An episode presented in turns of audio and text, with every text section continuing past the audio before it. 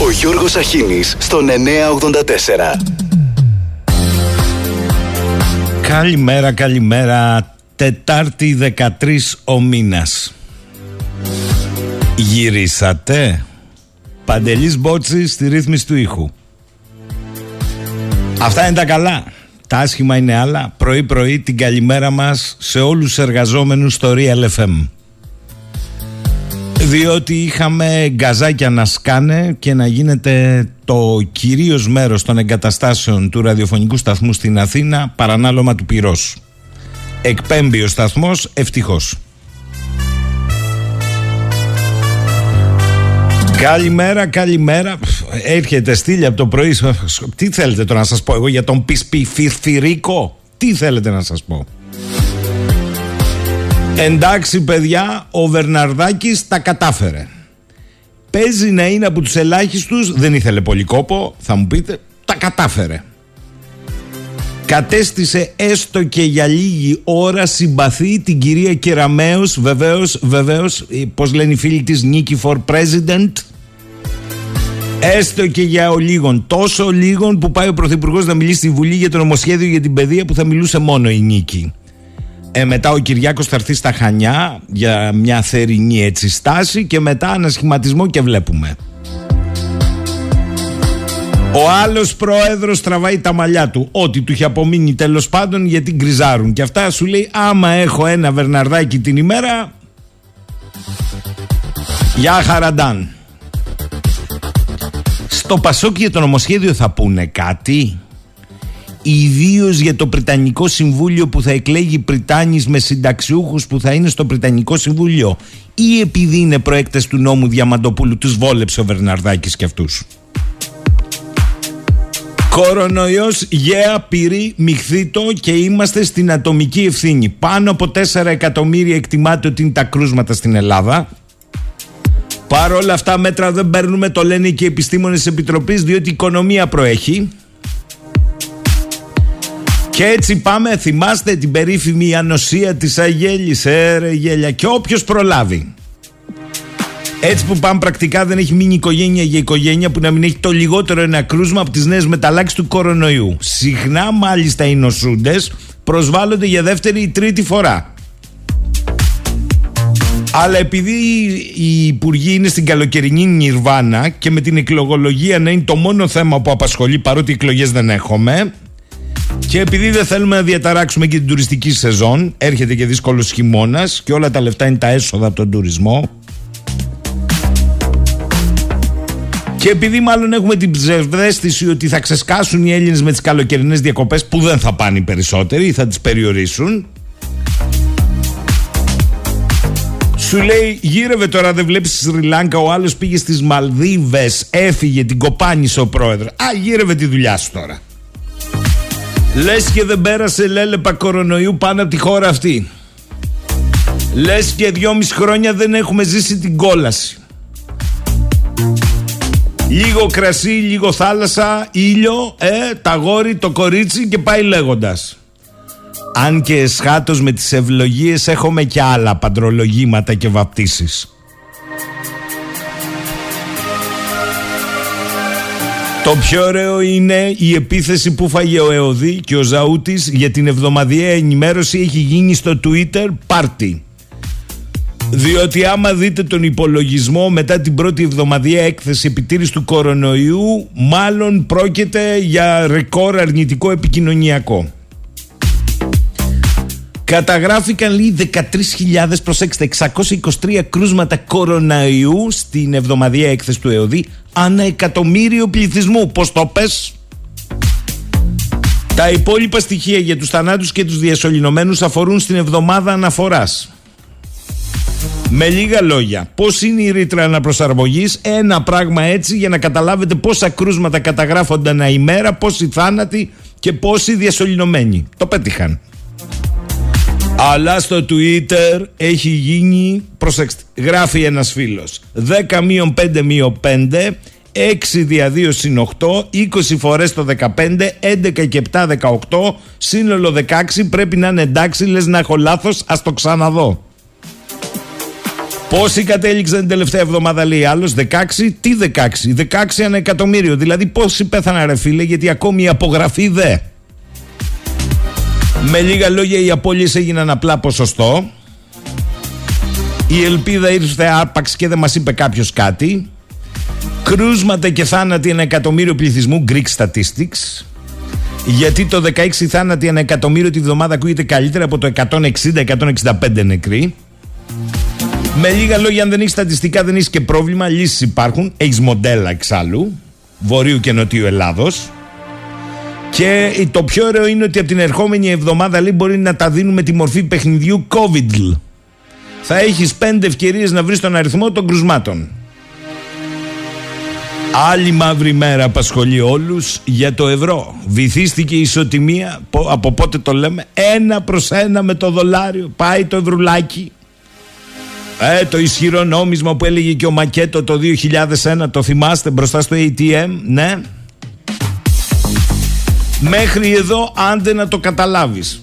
Λέει και ο φίλος μου ο Γιάννης πολύ σέβομαι και υπολείπτομαι και αυτά τα περίφημα ευρωπαϊκά πλεονάσματα τόσων δεκαετιών πού πήγαν ρε παιδί μου μετά την ΟΝΕ πού πήγαν αυτά έτσι άνοιξε μια καταβόθρα και τα άφαγε ένα πράγμα. Ένα προς ένα σημαίνει πιο ακριβό το υγροποιημένο από αυτό που γεμίζουμε στη Ρεβοηθούσα πιο ακριβά στην Αντιλία πιο ακριβά τα προϊόντα που έχουν σχέση με το πετρέλαιο Καταλαβαίνετε τι σημαίνει και η ζωή συνεχίζεται. Αφήστε που αρχίζουν και μπαίνουν δελτία με στα πάντα, σε θερμοσύφωνες, καζανάκια, ηλεκτρικά, θα ανοίγουν εκ περιτροπής. Εν τω μεταξύ όλα αυτά εμείς τα κάναμε για να στριμώξουμε τους άλλους. Ποιους άλλους; Τσιρόσους. Οι οποίοι ανακοίνωσαν με βάση επίσημα στοιχεία ότι σπάσαν ρεκόρ τρεχουσών συναλλαγών και φτάσαν τα 70,1 δισεκατομμύρια δολάρια το δεύτερο τρίμηνο του έτους. Πλάκα μας κάνουν. Η αύξηση των εσόδων έγινε λίγο, προσέξτε, από τις εξαγωγές ενέργειας. Ρε πλάκα κάνετε. Είναι που τους ορίζουμε. Το ρούβλι φέτος είναι το νόμισμα με τις καλύτερες επιδόσεις. Είναι στοιχεία διεθνά, διεθνώς τραπεζών. Πολύ στριμώγμα έχουν φάει αυτοί. Πολύ, τι να σας πω. Εδώ χάρτης, εκεί χάρτης του Μπαχτσελή σε κάθε τέτοιο. Τι σας έλεγα από την προηγούμενη Παρασκευή, Εγώ; Υπάρχει χειρότερος χάρτης, το θυμάστε; Σιγά, σιγά το βλέπω να συζητείτε. Είναι ο χάρτης που έχουν εκδώσει οι υπηρεσίες ακτοφυλακής των ε, τουρκικών υπουργείων επίσημοι χάρτες που έχουν κατατεθεί και στον IMO και έχουν καταθέσει μάλιστα με προσδιορισμό παρακαλώ με το νέο κανονισμό του 20 ε, διαδικασίες ευθύνης έρευνας και διάσωσης κόβοντας το, το Αιγαίο από το Ιθάσο μέχρι ανατολικά του Λασιθίου στη μέση.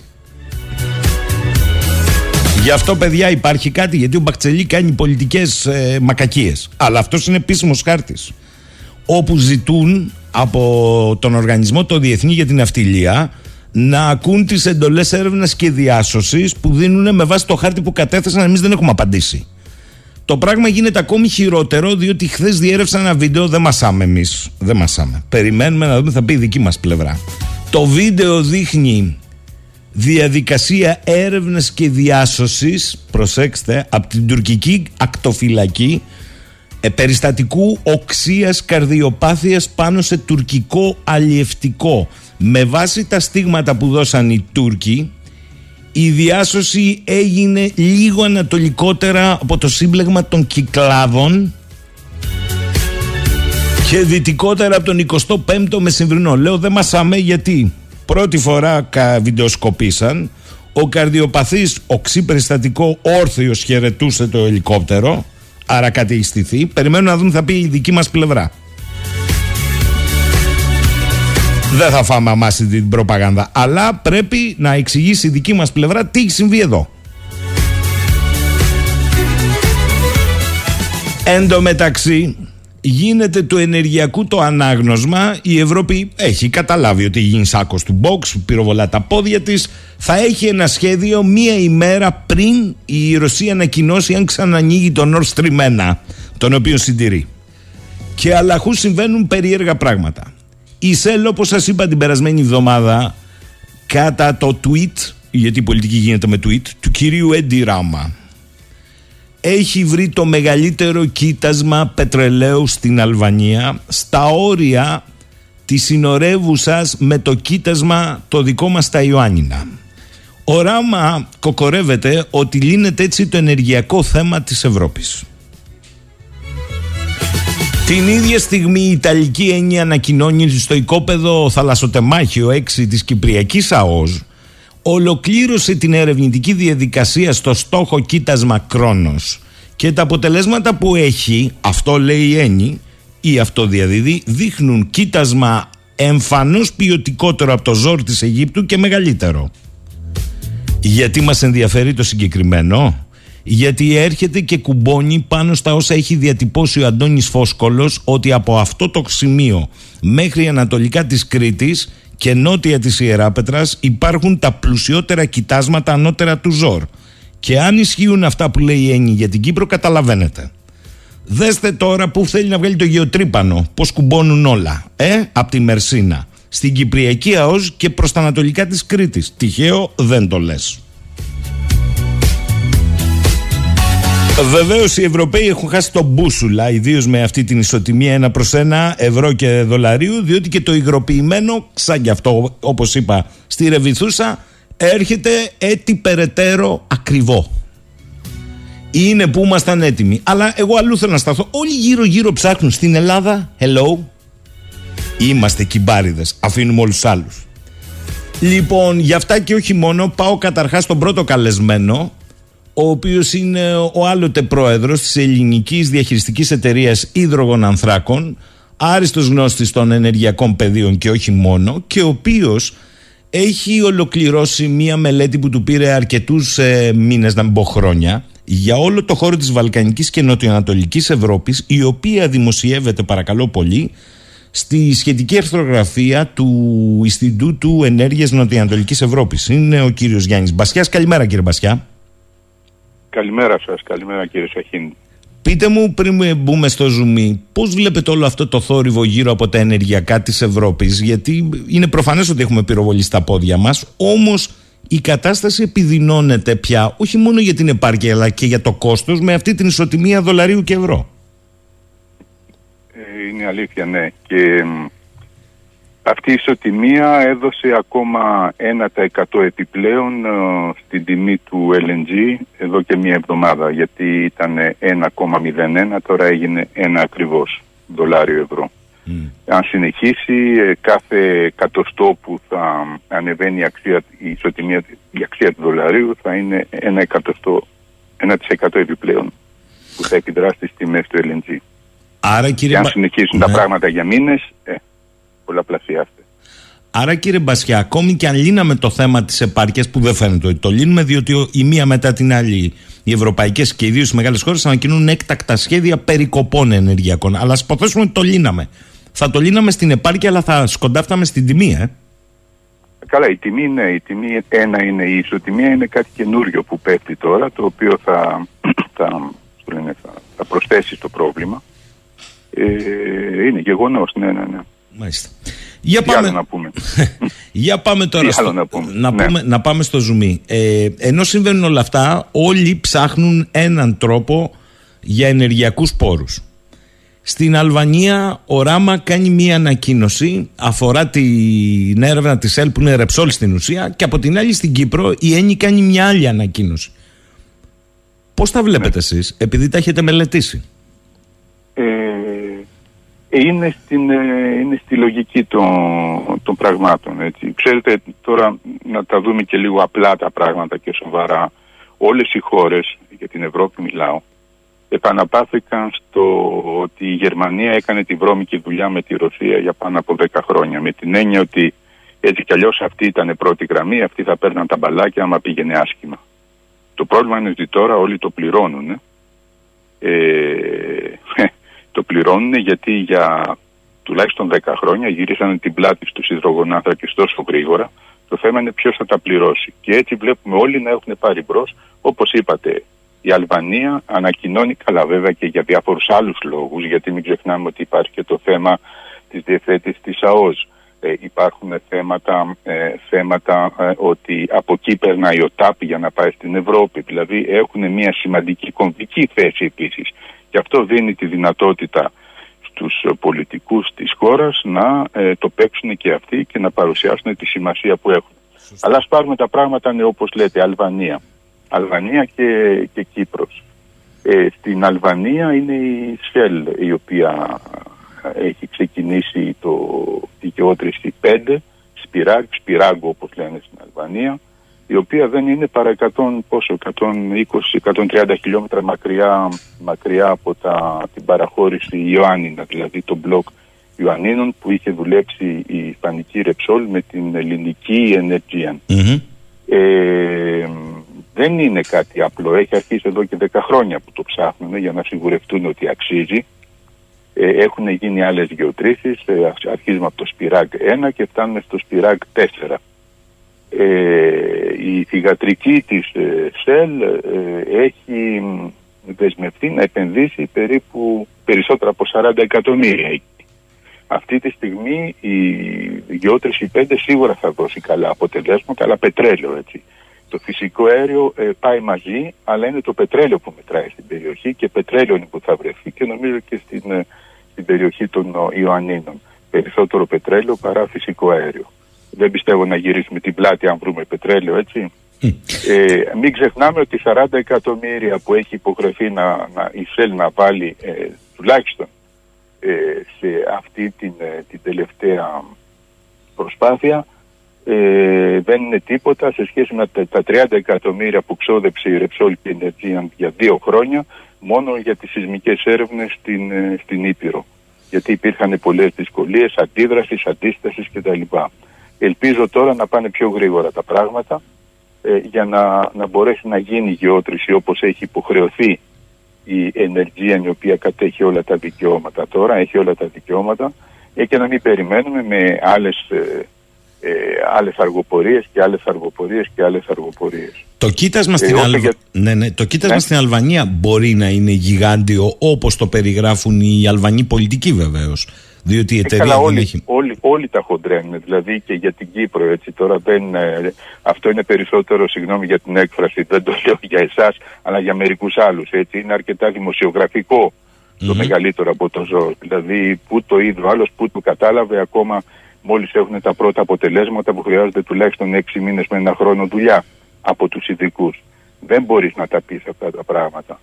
Ε, αλλά το κοίτασμα στην Αλβανία ε, έχει αναγνωριστεί από πολύ παλιά. Δηλαδή ανάγεται, ξέρετε τι, ανάγεται στη, στο 2000, 2001, 2002. Ήταν η Occidental που έκανε την πρώτη γεώτρηση και ε, είχε βγάλει 1200 βαρέλια τη μέρα στο τεστ που έκανε που είχε μεγάλη επιτυχία. Από εκεί και πέρα η Shell εντάξει ψάχνει για πολύ μεγάλα πράγματα Γι' αυτό και κατεβαίνει στη χίλιο, περίπου 6.000 μέτρα, έτσι.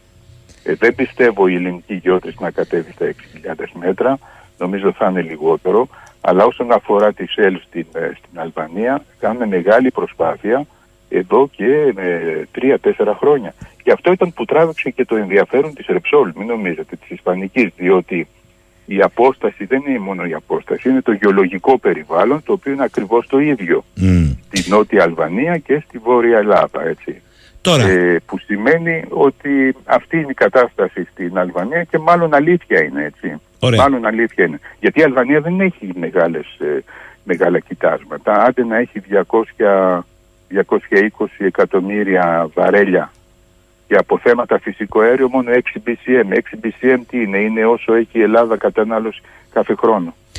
Πάμε στην Κύπρο. Είπατε ότι καλό είναι να μην τα υπερδιαστασιολογούμε δημοσιογραφικά πριν καταλήξουν οι έρευνες. Ωστόσο, η ανακοίνωση της ΕΝΗ λέει ότι τα ναι. αποτελέσματα είναι εξαιρετικά και ως προς την ποιότητα και την ομαλή ροή ε, του στόχου. Δεν μιλάει για τύπου ζόρ άφησε τη διαρροή όμως να κυκλοφορεί. Σε κάθε περίπτωση όμως, ναι, ναι, ναι, σε κάθε περίπτωση όμως κύριε Μπασιά, από την περιοχή της Κυπριακής ΑΟΣ μέχρι ανατολικά της ε, Κρήτης και νότια της Ιεράπετρας, όλοι εσείς, εκεί δηλαδή που δεν σας αφήνα αλλά πήγατε τελικά ως ΕΔΕΗ εσείς, Όλοι εσείς, ο κύριος Φόσκολος και άλλοι, έχετε πει ότι με βάση το ανάγλυφο και το ομοιογενές των περιοχών είναι πιθανόν, είναι πιθανόν να έχουμε πολύ μεγάλους στόχους και σας ρωτώ Ναι.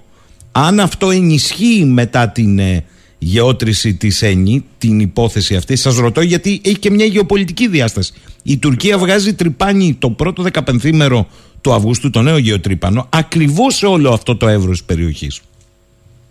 Και το κακό είναι το κακό για εμάς, όχι για αυτούς. Είναι ότι είναι καλό γεωτρύπανο. Είναι καλό γεωτρύπανο, μπορεί να πάει βαθιά, έχει άριστη τεχνολογία και αυτοί που το πουλάνε ε, τους κάνουν τα μαθήματα για να μάθουν να το δουλεύουν. Έτσι, να τα λέμε απλά δηλαδή. Μμμ. Ε, αλλά όλη η περιοχή είναι γεγονός. Κάθε φορά που γίνεται μια γεώτρηση είναι μια επιπλέ- επιπλέον επιβεβαίωση ότι αυτή η ζώνη, αν θέλετε, η οποία αρχίζει από εκεί κάτω από την Κύπρο, ε, προχωράει και φτάνει μέχρι κάτω από την, ε, κάτω από την Κρήτη. Με κάποιες διαφοροποιήσεις, αλλά γενικά αυτή είναι η κατάσταση. Γιατί ένα καιρό όλη αυτή η θάλασσα είχε αδειάσει, ένα καιρό, μιλάμε τώρα για 5 εκατομμύρια ή 3 εκατομμύρια χρόνια, η φα- αυτή η θάλασσα είχε αρχίσει να γεμίζει, είχαν δημιουργηθεί ύφαλοι παντού. Ε, Αυτή είναι η Μεσόγειος, οπότε όλη η Μεσόγειος η Ανατολική κρύβει τέτοια, ε, τέτοιο πλούτο. Ε, δεν υπάρχει αμφιβολία και κάθε γεώτρηση που γίνεται ε, επιβεβαιώνει αυτό. Αν γίνουν γεωτρήσεις στην Ελλάδα, ε, κάτω από την Κρήτη και δυτικά, θα επιβεβαιωθεί σε τόσο μεγάλο βαθμό που ε, ναι, τα πράγματα και από γεωπολιτική πλευρά μπορεί να ανάψουν. Αυτό είναι αλήθεια. Εκτός αν ε, οι συμμαχίες ε, και οι συνεργασίες με τις ε, μεγάλες εταιρείες που αντιπροσωπεύουν και συμφέροντα μεγάλων εταιριών, μεγάλων χωρών της Δύσης, θα επιτρέψουν να υπάρξει σταθερότητα. Δηλαδή αυτό το γεωπολιτικό δεν πρέπει να το ξεχνάμε, είναι δύσκολο. Είναι Μμ. δύσκολο. Ε, θα ερμηνεύατε με έναν τρόπο και την ε, χρόνια πραξία μας για αυτό το λόγο κυρίως ή είναι, ε, απαντάει στην εισαγωγή σας ότι αφού έλυναν οι Γερμανοί το θέμα τους με φθηνή ενέργεια από τη Ρωσία κάναν ό,τι μπορούσαν να τολμήσω να πω μοχλεύαν και την Τουρκία πολλές φορές να κάνει το bulldog στην περιοχή για να μην προχωρούν οι έρευνες Ε, θα έλεγα σε πρώτη γραμμή το πρώτο που λέτε αυτό και σε δεύτερη γραμμή το θέμα το γεωπολιτικό, διότι το γεωπολιτικό λύνεται αν ε, το πρώτο που αναφ- αναφέρεται ε, η, α- η, πώς το λένε, η αντιμετώπιση αυτών των χωρών ήταν ε, ε, εμείς θα βάλουμε τάξη, δεν κουνιέται κανένας και θα Μμ. αφήσουμε τη χώρα να κάνει γεωτρήσεις. Μμ. Έτσι να τα λέμε λίγο απλά. Σωστά Ε, οπότε ε, είναι, είναι γεγονός ότι αν υπήρχε η θέληση και η πίστη, αυτό λέω πάντα, δεν είναι θέμα πολιτικής βούλησης. Το θέλεις, το πιστεύεις, αφήνεις, ε, επιτρέπεις να, να γίνει δουλειά. Μετά γεωπολιτικά θα λυθεί, γιατί όλο και θα φτιάξουν 10 επιτροπές, όλο και θα μαζευτούν, όλο και θα συζητήσουν και όλο και θα βρουν και συμβιβασμούς. Αυτό δεν γίνεται πάντα. Ναι, εντάξει, είναι και πολιτικής βούλησης. Διότι άμα έχεις δεθεί στο Ναι. ένα ή στο άλλο άρμα και περιμένει να σου πούνε τι θα κάνεις, είναι τελείως διαφορετικό από το να θες να το κάνεις. Μ, Ναι, ναι, συμφωνώ. Όταν λέω πολιτική βούληση εννοώ ότι είναι μια βεντάλια που έχει όλα τα χρώματα του φάσματος του γι' αυτό. Κύριε Μπασιά, ε, με όλα αυτά κουμπώνει η αναγκαιότητα η χώρα να έχει ανακηρύξει και να επιχειρεί να οριοθετήσει τις θαλάσσιες ζώνες και δια ως υφαλοκρηπίδα. Αλλά δεν αρκεί μόνο αυτό, θα πρέπει και να μπορεί να τις υποστηρίξει. Έτσι δεν είναι; ναι, ναι. Μάλιστα. Σας, ρω- σας ρωτώ λοιπόν ευθέως πόσο μακριά είναι από το μυαλό σας, εσείς είστε ένας επιστήμονας στην ενέργεια, αλλά αν αυτές οι περιοχές είναι οι περιοχές που ενδέχεται να μας δίνουν ζωτική σημασία για όλο τον ευρωπαϊκό χώρο απαντήσεις στην ενέργεια, πιστεύετε ότι αυτό είναι εκτός κάδρου σκέψης της Τουρκίας από τη στιγμή που διαθέτει και τα μέσα, τα τρυπάνια όπως λέτε, που εμείς απλά τα δέσαμε στον Κορινθιακό; Ε, ο- όσον αφορά για την Τουρκία πε- θέλει να αναπτύξει το ζωτικό της χώρο που ο ζωτικός της χώρος δεν είναι η μαύρη θάλασσα εκεί τα έχει λύσει τα προβλήματα υπάρχει και ΑΟΣ υπάρχουν και 12 μίλια. Θέλει να επεκταθεί στη Μεσόγειο. Ε, από εκεί και πέρα ε, το θέμα είναι όπως λέτε και εσείς εμείς τι κάνουμε. Αλλά όπως είπαμε και πριν πρέπει να έχουμε είναι αλήθεια έτσι πρέπει να έχουμε την υποστήριξη και το, όχι το OK την υποστήριξη των μεγάλων αυτών χωρών οι οποίες είχαν επαναπαυθεί λέγοντας έχουμε τη Γερμανία μας φέρνει το φυσικό αέριο θα έχει ψήσει με τους Ρώσους θα κρατήσει θα δούμε αργότερα ε, τώρα ναι είναι είναι, είναι προβληματικό, αλλά είναι αναγκαίο. Δηλαδή αυτή τη στιγμή δεν σηκώνει από τη στιγμή που έχουν γίνει και οι, οι ανακοινώσεις. Ε, δεν επιτρέπεται τώρα να αργήσουμε και άλλο, διότι όλες οι χώρες δουλεύουν όπως το είπατε. Δηλαδή όταν βγαίνει η Αλβανία και μας λέει, ε, ανακοινώνει αυτά τα πράγματα, δεν έχει να κάνει μόνο με το να πώς το λένε, καθησυχάσει τον τοπικό της, ε, το, το, τον, τον, το, τον πληθυσμό της χώρας. Έχει να κάνει όπως σας είπα με το θέμα της ΑΟΣ, η οποία, στην οποία ΑΟΣ έχει να κάνει και η Ιταλία, έτσι, γιατί έχουμε εκεί κάποιο σημείο ε, αρκετά... Ε, να σας το θέσω όμως εγώ διαφορετικά κύριε Μπασιά. Έρχεται ένας χειμώνας, συμφωνήσαμε στην αρχή της εκπομπής, δύσκολος, ναι. όχι ένας, μπορεί και δύο, ενεργειακά και πανάκριβος. Έτσι δεν είναι; Ναι. μαλιστα Δεν θα έπρεπε να βάλεις προτεραιότητα πώς θα λύσει το ζήτημα και του δικού σου λαού και ενδεχομένως ταυτόχρονα να βοηθήσεις με το αζημίωτο και την Ευρώπη που ψάχνεται για ενέργεια με ισοτιμία ένα προς ένα να αγοράζει υγροποιημένο. Εμείς πανηγυρίζουμε γιατί γινόμαστε ενεργειακός κόμβος των υγροποιημένων φυσικών αερίων των άλλων. Καταλάβατε; Μα δεν, είναι, μα δεν είναι, δηλαδή αυτό είναι που παρουσιάζεται στην Ελλάδα, ξέρετε. Αλλά άμα το δείτε σε μια γενικότερη κλίμακα, και δεν είναι μόνο εγώ που το έχω πει, το έχουν πει και άλλοι, όπως ο, όπως ο πρόεδρος του, του Ινστιτούτου Νοτιοανατολικής ε, Κύριος Σταμπολής. Ε, ναι. Ο κύριος Σταμπολής, ναι. Και πάρα πολλοί άλλοι έτσι. Ε, κόμβος δεν είναι μόνο η Ελλάδα. Άσε τι λέμε μεταξύ μας. Μεγάλος κόμβος είναι η Τουρκία. Επίσης μεγάλος κόμβος ετοιμάζεται να γίνει η Αλβανία μικρός κόμβος είναι η Κροατία. Απέναντι η Ιταλία είναι ήδη κόμβος με εγκαταστάσεις υγροποίησης της έξω. Στην Αλβανία η έξον ετοιμάζεται να στήσει, ε, να στήσει εγκατάσταση αεριοποίησης ε, με θηγατρική της και ε, επίσης ε, γίνονται πάρα πολλές εργασίες σε επίπεδο, σε επίπεδο γεωτρήσεων. Υπάρχουν προγράμματα τα οποία θα πώς το λένε, θα αναπτύξουν τις δυνατότητες της, ε, της Αλβανίας ε, στο θέμα της υγροποίησης και στο θέμα των, ε, των αγωγών. Δηλαδή όλοι κοιτάνε να γίνουν κόμπος. Μην νομίζετε ότι είναι μόνο η Ελλάδα. Μάλιστα. Και εγώ επιμένω κύριε Ελλάδα Μπασιά. έχει το, το πλεονέκτημα να βρίσκεται χάρη της Κρήτης να βρίσκεται σε μια περιοχή η οποία είναι το κέντρο της Ανατολικής Μεσογείου. Απλούστατα. Σωστό. Και αυτό είναι που δημιουργεί ε, δημιουργεί όλο το ενδιαφέρον που φτάνει μέχρι την Αλεξανδρούπολη. Μάλιστα, Αλεξανδρούπολη. αλλά κύριε, κύριε Μπασιά, να σας πω κάτι, ε, καλά το επισημαίνετε. Αρκεί όμως αυτό, να είσαι κόμβος για να περνάει το υγροποιημένο ε, αέριο ή το φυσικό αέριο των άλλων, το δικό σου; Ε, όχι, αυτό είναι. Το έχουμε πει ότι δεν μπορεί, ούτε ο EastMed μπορεί να σταθεί. Ε, δεν μπορεί να σταθεί ο EastMed εάν δεν γίνουν, δεν διπλασιαστούν για να καλύψεις στην Κύπρο, που όπως φαίνεται θα συνεχίσουν και θα διπλασιαστούν και εάν δεν υπάρχει πρόσθετη συμβολή από υδρογονάνθρακες, φυσικό αέριο στην, ε, από την Ελλάδα. Διότι και όταν λέω Ελλάδα εννοώ στην περιοχή γύρω από την Κρήτη. Νότια έτσι, όχι βόρεια. Βόρεια δεν υπάρχει τίποτα. Ε, διότι ε, είναι μεγάλο το κόστος. Και μην ξεχνάμε ότι το κόστος όπως λένε και ε, ειδικοί στα θέματα τα, της οικονομίας και των ισορροπιών το κόστος έχει ανέβει διότι το σίδερο, ε, το ατάλι, όλα τα υλικά έχουν όχι διπλασιαστεί, τέτραπλασιαστεί. Τέτραπλασιαστεί ή πενταπλασιαστεί στις αγορές. Που σημαίνει ότι δεν είναι τα έξι χαζάδες εκατομμύρια που ε, ε, υπερασπίζονταν πολύ για να δείξουν ότι μπορεί να γίνει όταν εμείς λέγαμε ότι θα είναι 10 εκατομμύρια μόνο για λειτουργικούς λόγους. Τώρα θα πάει πολύ παραπάνω. Γίνονται τώρα τα χερσαία που είναι για 1,2 δισεκατομμύρια. Είναι σοβαρές μελέτες, προμελέτες οι οποίες ε, ε, ετοιμάζουν το, πώς το λένε, ετοιμάζουν το, το πρακτικό εργολαβικό μέρος, αν θέλετε, αλλά είναι για τα χερσαία, τα οποία χερσαία και να μην δουλέψει ο EastMed σε, σε θαλάσσιο περιβάλλον, θα χρησιμεύσουν για τα δίκτυα και για τις πιθανές, πιθανές ανακαλύψεις που θα μπορούσαν να γίνουν στην Κρήτη για να γίνουν οι συνδέσεις ε, ε, και τα λοιπά. Δηλαδή ε, πρέπει να γίνουν οι έρευνες στην Ελλάδα διότι είναι η μόνη σημαντική συμβολή που θα επιτρέψει να σιγουρέψεις τη βιωσιμότητα του EastMed. Αυτό είναι χρόνια που το λέμε και χρόνια παρεξηγείται, λες και δεν θέλεις τον ιστιμένο. Δεν είναι αυτό. Είναι ότι πρέπει η Ελλάδα να συμβάλλει. Και όχι να συμβάλλει μόνο με διακήρυξεις. Ούτε μόνο με τον υπολογισμό της διαμέτρου των σωλήνων και των χερσαίων. Αυτό μπορεί να το κάνει οποιοδήποτε. Γιάννης Μπασιάς, θέλω να τον ευχαριστήσω για όσα κατέθεσε σήμερα. Μου, λέει εδώ ένας ε, ακροατής, κύριε Μπασιά, για δέστε λέει, το λέγατε από πέρυσι, για δέστε λέει τώρα, άρον-άρον ξανανοίγουν τους λιγνίτες. Μας έφαγε το πράσινο.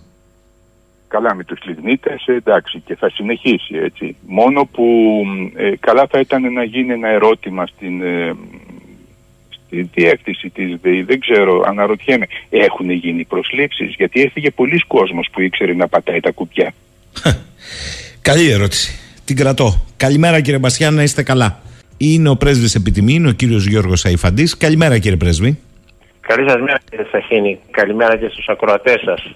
Σας ευχαριστώ για την πρόσκληση. Και εγώ για την ανταπόκριση. Πριν από λίγο, κύριε Ιφαντή, πριν από εσά στο μικρόφωνο, είχαμε τον άλλοτε πρόεδρο της Ελληνικής Διαχειριστικής Εταιρείας Υδρογων Ανθράκων και μας εξηγούσε τι γίνεται στο πεδίο Κύπρου-Κρήτης. Την ίδια στιγμή η Τουρκία συνεχίζει ακαταπαύστος στον ίδιο ρυθμό. Τη μία είναι οι χάρτες του συνεταίρου του Ερντογάν, την άλλη είναι τα τουρκικά μέσα ενημέρωσης που κάνουν ένα μασάζ στην κοινή τους γνώμη. Εγώ τουλάχιστον έτσι το βλέπω. Εσείς όμως πώς αποτιμάτε όλη αυτή την εξέλιξη; Κύριε Σαχή, την αποτιμώ σαν ένα ακόμη βήμα στην υλοποίηση της, των στρατηγικών σχεδίων της Τουρκίας.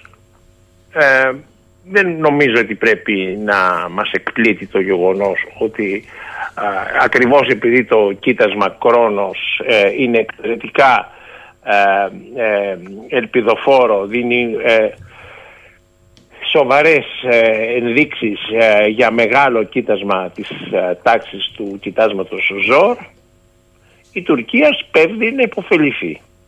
Σπέβδει να υποφεληθεί αξιοποιώντας τις επενδύσεις της σε γεωτρύπανα, τις επενδύσεις της σε πολεμικά μέσα και τις διπλωματικές της επενδύσεις στην ανοχή των Αμερικανών, των Ιταλών.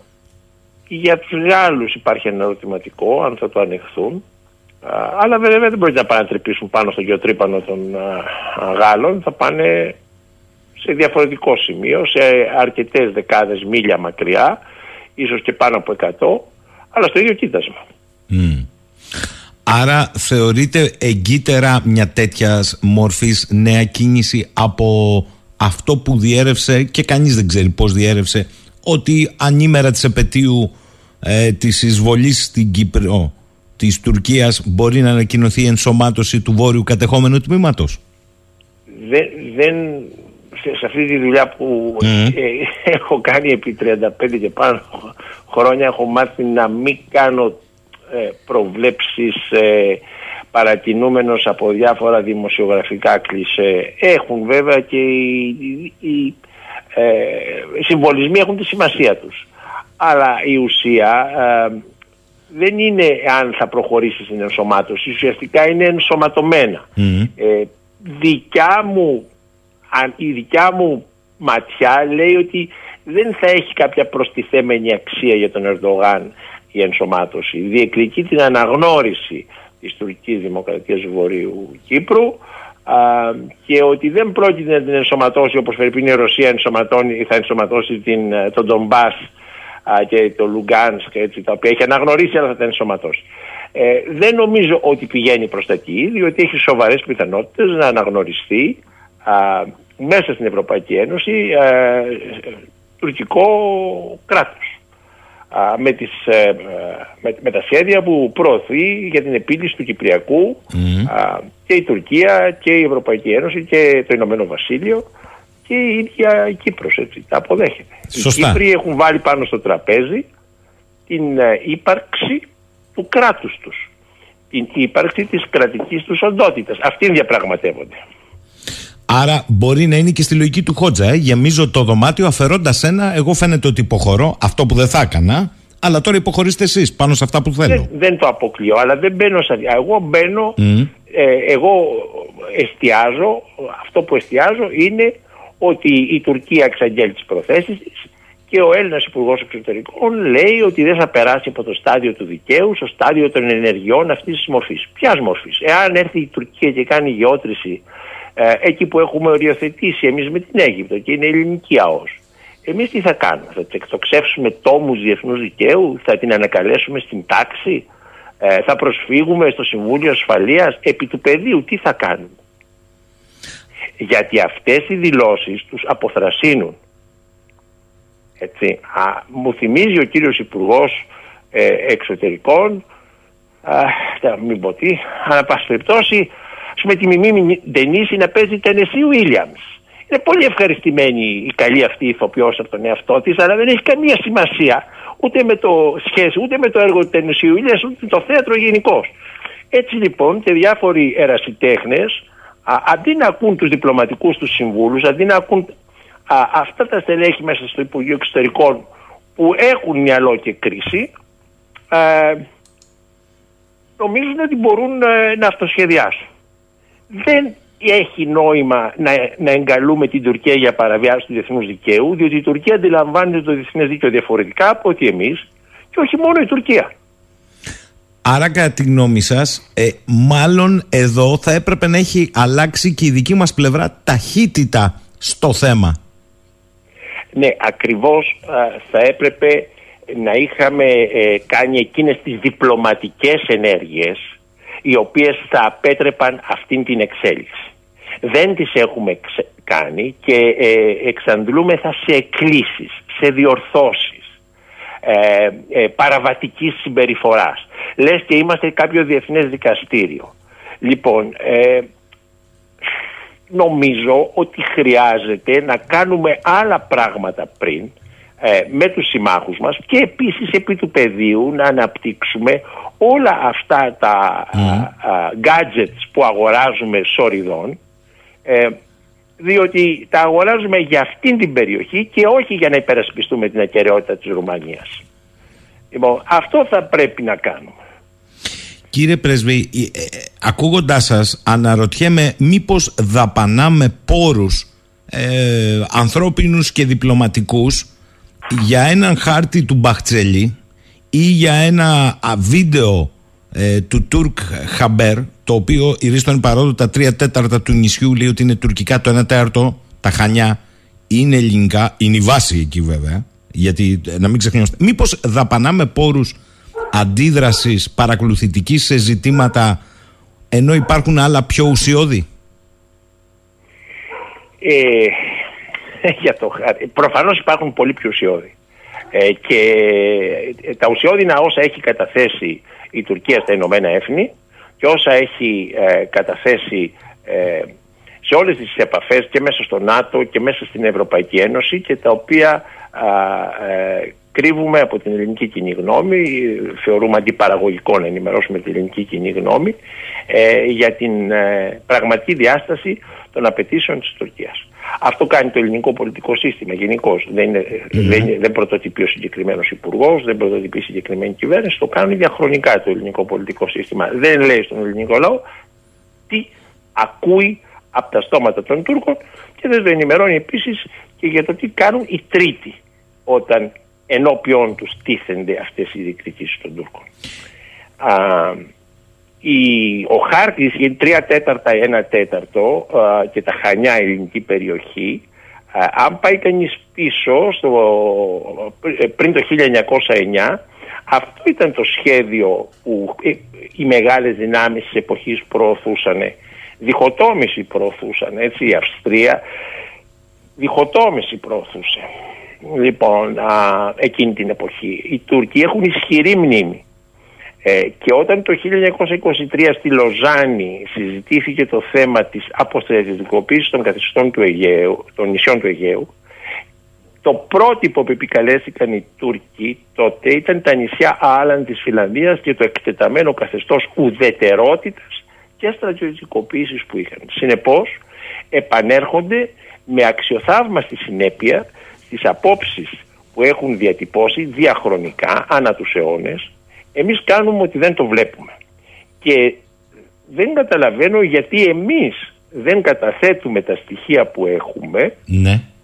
σε ό,τι αφορά τη στρατιωτικοποίηση των νησιών α, και τα οποία έχω αναφερθεί παλιότερα σε εκπομπή σας υπάρχουν Αντί για αυτά γίνεται ένα μασάζ από διάφορες καλές εφημερίδες στην ελληνική κοινωνία ότι κοιτάξτε τώρα αυτή η, ο στρατός απάνω στα νησιά είναι μια ελληνική υπερβολή ανάμεσα στις τόσες άλλες ας πούμε ε, και ότι δεν το έχει αναγνωρίσει ποτέ η συμμαχία. Το έχει αναγνωρίσει περίτρανα στη, στη, στα τέλη της δεκαετίας του 40 όταν γινόταν ελληνικός εμφύλιος είχαν δηλώσεις στη Σοβιετική Ένωση τότε με, με έγγραφά του στο Συμβούλιο Ασφαλείας όχι με εσωτερικά σημειώματα. Το Ηνωμένο Βασίλειο και οι Ηνωμένες Πολιτείες. Αυτή τη γνωμοδότηση γιατί δεν τη βγάζουμε λοιπόν για να μην ενοχλήσουμε ε, αυτό ε, είναι το, το πραγματικό πρόβλημα. Το πρόβλημα δηλαδή ότι η Τουρκία ε, ε, προωθεί επί του πεδίου της γεωτρήσης της, καλά κάνει, τη δουλειά της κάνει και στο διπλωματικό πεδίο δεν προωθεί άλλο πράγμα από την αμφισβήτηση της κυριαρχίας επειδή στρατιωτικοποίησαμε τα νησιά. Τι σημαίνει πάρτε το στρατό και δεν, αμφ, δεν αμφισβητείται η κυριαρχία σας όπως λέει και το State Department. με μα με μα προλάβατε. έκαναν, έβαλε ποτέ, είπε ποτέ το State Department διαχρονικά αν μου δείξει ένας μία δήλωση ή μία, έμπ- μία πράξη, δηλαδή αποστολή στρατιωτικών δυνάμεων στα επίμαχα νησιά έχεις, έχουν πει ποτέ οι Αμερικανοί ότι τα θεωρούν ε, θεωρούν ότι ασκούμε πλήρη κυριαρχία και ότι μπορούμε να τα στρατιωτικοποιήσουμε ποτέ δεν το έχουν πει. Ούτε οι Γάλλοι, Άρα ούτε κανείς. η χθεσινή δήλωση του State Department είναι μία τα ίδια στην ουσία. Ε, Ήταν απάντηση σε ερώτημα Ελλήνων δημοσιογράφων Μάλιστα. Μάλιστα. Και ε, είπαν τα ίδια πράγματα α, που λένε πάντοτε. Και βρείτε το τα- ζήτημα είναι ότι αφού αμφισβη... εμείς θεωρούμε ότι αμφισβητείται η κυριαρχία των νησιών, δεν βλέπουμε με ποιο πρόσχημα α, ε, ποια είναι η λαβή αμφισβήτησης είναι ότι υπάρχει στρατός απάνω. Γιατί δεν παίρνουμε μια γνώμη των συμμάχων μας ότι υπάρχει απάνω στρατός; Δεν, δεν αποκαλύπτω τίποτε. Όταν σας πω ότι μέσα στο ΝΑΤΟ οι μείζονες σύμμαχοι μας έχουν πει κατηδίαν όταν γινόμεθα φορτικοί ότι θεωρούν ότι δεν πρέπει να υπάρχει στρατός απάνω. Λοιπόν, αυτό το πράγμα το κρύβουμε κάτω από το χαλί. Όχι η σημερινή κυβέρνηση, επαναλαμβάνω. Εδώ και δεκαετίες όλες οι κυβερνήσεις, όλο το ελληνικό πολιτικό σύστημα είπα- κρύβει ότι οι σύμμαχοί μας θεωρούν ότι αυτά τα νησιά πρέπει να είναι αποστρατιωτικοποιημένα. Γιατί το θεωρούν, όχι γιατί θα μολύνει ο στρατός στι υπέροχες ακτές τους, αλλά για να ικανοποιήσουν την Τουρκία. Μάλιστα. Ε, αυτό το κρύβουμε. Ε, ε, κρύβουμε αυτό. Δεν επικαλούμαστε τα έγγραφα στα τέλη της δεκαετίας του 40. Ε, ασχολούμαστε με άλλο... τρι- Να σας ρωτήσω κάτι. Ακόμη και αυτός ο υπερβολικός χάρτης Μπαχτσελή δεν θα μπορούσε να είναι ένα εκμεταλλεύσιμο έγγραφο αλλά με, επίσημα, με επίσημη κατάθεση ότι να γιατί τα- στα νησιά μου έχω στρατό.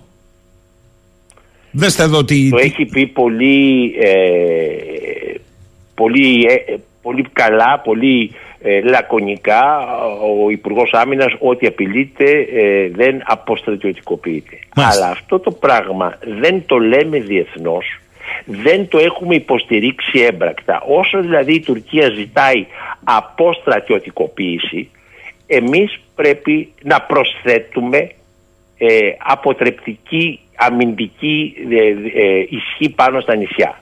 Εμείς πρέπει επί του πεδίου να δείχνουμε ότι δεν παίρνουμε χαμπάρι από αυτά που λέει η Τουρκία και επαυξάνουμε. Αλλά αυτή η τακτική οδηγεί σε μια κλιμάκωση την οποία πρωτίστως δεν θέλει ο κύριος Δέμπιας, είναι υπουργός για ένα ακόμη ήρεμο καλοκαίρι, είναι, αυτή είναι η ύψη στόχη της ελληνικής ε, εξωτερικής πολιτικής, τα ήρεμα καλοκαίρια. Και από κάτω ας ε, διαβρώνεται, ας ροκανίζεται το έδαφος. Και ε, δεν αντέχει το ελληνικό πολιτικό σύστημα. Δεν είναι μόνο πρόβλημα του συγκεκριμένου υπουργού, ο οποίος όμως έχει την ευθύνη αυτή τη στιγμή. Δεν αντέχει το ελληνικό πολιτικό σύστημα σε μια κλιμάκωση που ενέχει ε, κίνδυνο. ε, Εδώ πέρα κόντεψαν να αποκεφαλίσουν τον κυβερνήτη της Φρεγάτας, ο οποίος αμήνθηκε στην πρόθεση των Τούρκων να τον εμβολήσουν. Και τους εμβόλησε αυτός. Στην αρχή ήταν τα πράγματα πήγαινε για όπως ο Δινόπουλος. Έτσι έριξε τα δύο Τούρκικα και έχετε τον δίκιο. αποστρατεύσανε μετά. Έχετε δίκιο. Αυτό. Αλλά η πίεση ήταν αυτή που άλλαξε τη φορά και τιμήθηκε στο τέλος με έναν τρόπο. Τιμήθηκε ε, σχήμα λόγου. Κοιτάξτε, κύριε Ιφαντή, έχετε δίκιο σε αυτό που λέτε. Το θέμα είναι τι κάνουμε εμείς. Διότι, για παράδειγμα, φοκάραμε τώρα σε αυτό τον ε, χάρτη. Επικεντρωθήκαμε σε αυτό το χάρτη. Αλλά τρέχει από το 20 ένας επίσημος χάρτης κατατεθειμένος και νομοθετημένος στην Τουρκική Βουλή της τουρκικής ακτοφυλακής στον ε, Διεθνή Οργανισμό Ναυσιπλοείας ο οποίος για έρευνα και διάσωση ξεπερνάει και τον 25ο μεσημβρινό και μάλιστα χθες οι Τούρκοι επικαλούμενοι αυτό το χάρτη που λένε εμείς επίσημα τον έχουμε καταθέσει και δεν έχουμε αντιδράσεις στήσανε και ένα σκηνικό ότι βοηθήσανε ένα ψαρά που έπαθε σοκ, έμφραγμα. Βέβαια όρθιος μπήκε στο ελικόπτερο το βιντεοσκοπήσαν για να δημιουργήσουν εντυπώσεις. Αυτός δεν είναι πιο σοβαρός χάρτης στην τελική. Η, η Τουρκία έχει καταθέσει σε όλους τους διεθνείς οργανισμούς γιατί προωθεί μια στρατηγική με συνέπεια. Ε, είναι συνεπής στην επεκτατική της στρατηγική, δεν αφήνει ευκαιρία να πάει χαμένη και φόρουμ στο οποίο να μην καταθέσει τις απόψεις της. Τι κάνουμε εμείς έχει το θέμα, είναι το θέμα. Έχουμε καταθέσει δικούς μας χάρτες. Εμείς δεν έχουμε καταθέσει ε, συντεταγμένες στις ΑΟΣ μας ούτε καν σε ενωμένα έθνη Αχ, και να κάνει το... απάντηση αυτό. Να γιάσει το στόμα σας, κύριε είναι Πρέσβη. Μια αντίληψη ότι εμείς δεν προκαλούμε. Ούτε κόλπους έχουμε κλείσει, ούτε ε, ε, δεν γραμμές βάσης. Αυτό είναι μια αντίληψη. Δεν λέω ότι δεν έχει τη λογική της. Αλλά είναι λάθος. Είναι λάθος. Αυτό ο Ταλεράνος έλεγε ότι το λάθος είναι χειρότερο από το έγκλημα. Αυτό είναι, είναι έγκλημα διαπαραλήψεως. Δεν το καταλαβαίνουν αυτό οι, οι ε, πολίτες διότι τώρα ποιος ασχολείται. Αφού εδώ αυτό που τους περνάνε είναι ότι αν συμβεί κάτι με την Τουρκία ένα θερμό επεισόδιο βρε αδελφέ επεισόδια συμβαίνουν ε, θα είναι στις ξαπλώστρες οι Έλληνες και οι ξένοι τουρίστες και οι νησιώτες εκεί από πάνω με τα κοκτέιλ και στα βουνά ή πάνω στον αέρα οι ειδικές δυνάμεις, οι πιλότοι θα λύνουν αυτές τις διαφορές δεν καταλαβαίνουν ότι χρειάζεται παλαϊκή συστράτευση, συνστράτευση. Δηλαδή ότι ο κόσμος πρέπει να καταλάβει ότι πρέπει να υπερασπίσει την πατρίδα του. Γιατί η πατρίδα του τελεί υπό απειλή. Όσα, όσοι όπως εγώ τα λένε αυτά χαρακτηρίζονται γραφικοί, ε, πολεμοκάπηλοι κτλ.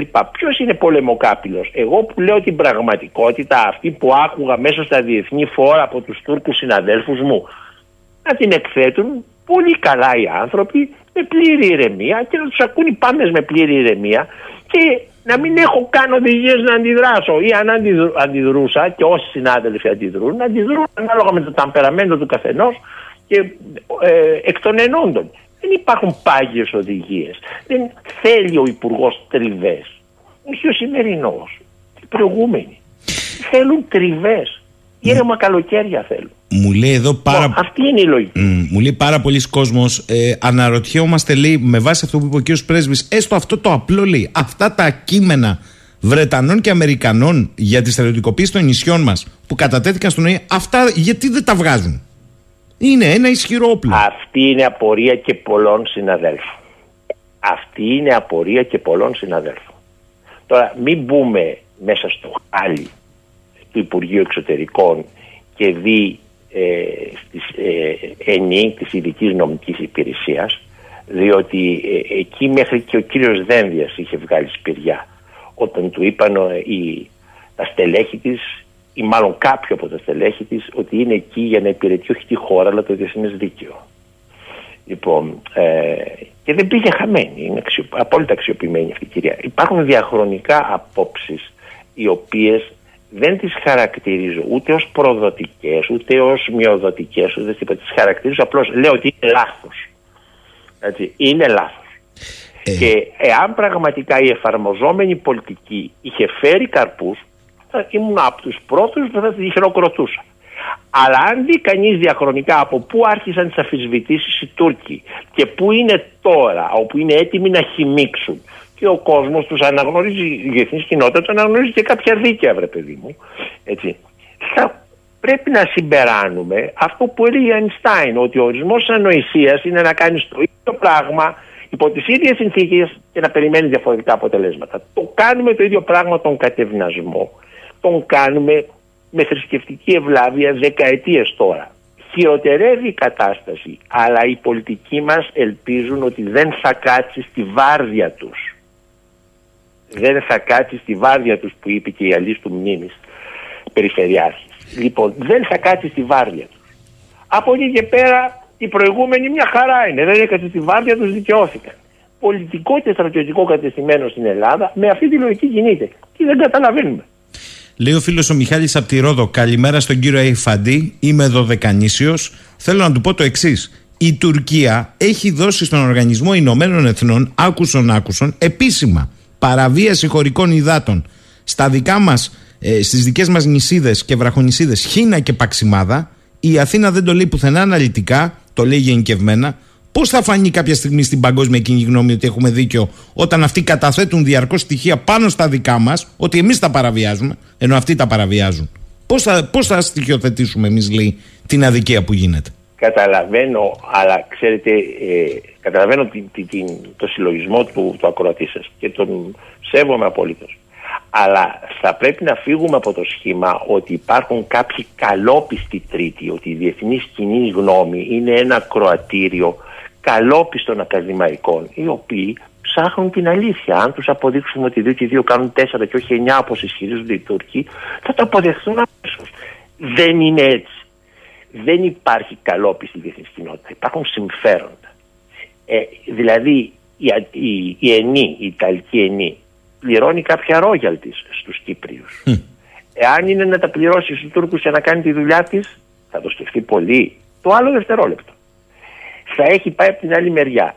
Συνεπώς δεν υπάρχει μια καλόπιστη κοινή γνώμη την οποία εμείς πρέπει να πείσουμε. Πρέπει να πείσουμε την κοινή γνώμη ότι υπάρχουν κάποια ζωτικά μας συμφέροντα για τα οποία θα γίνει ο μαύρος χαμός εάν τα πειράξουν. Θα είμαστε ταύροι ενιαλοπολείο. Το είχε πει ο αείμνης ο Γιώργος Παπανδρέου.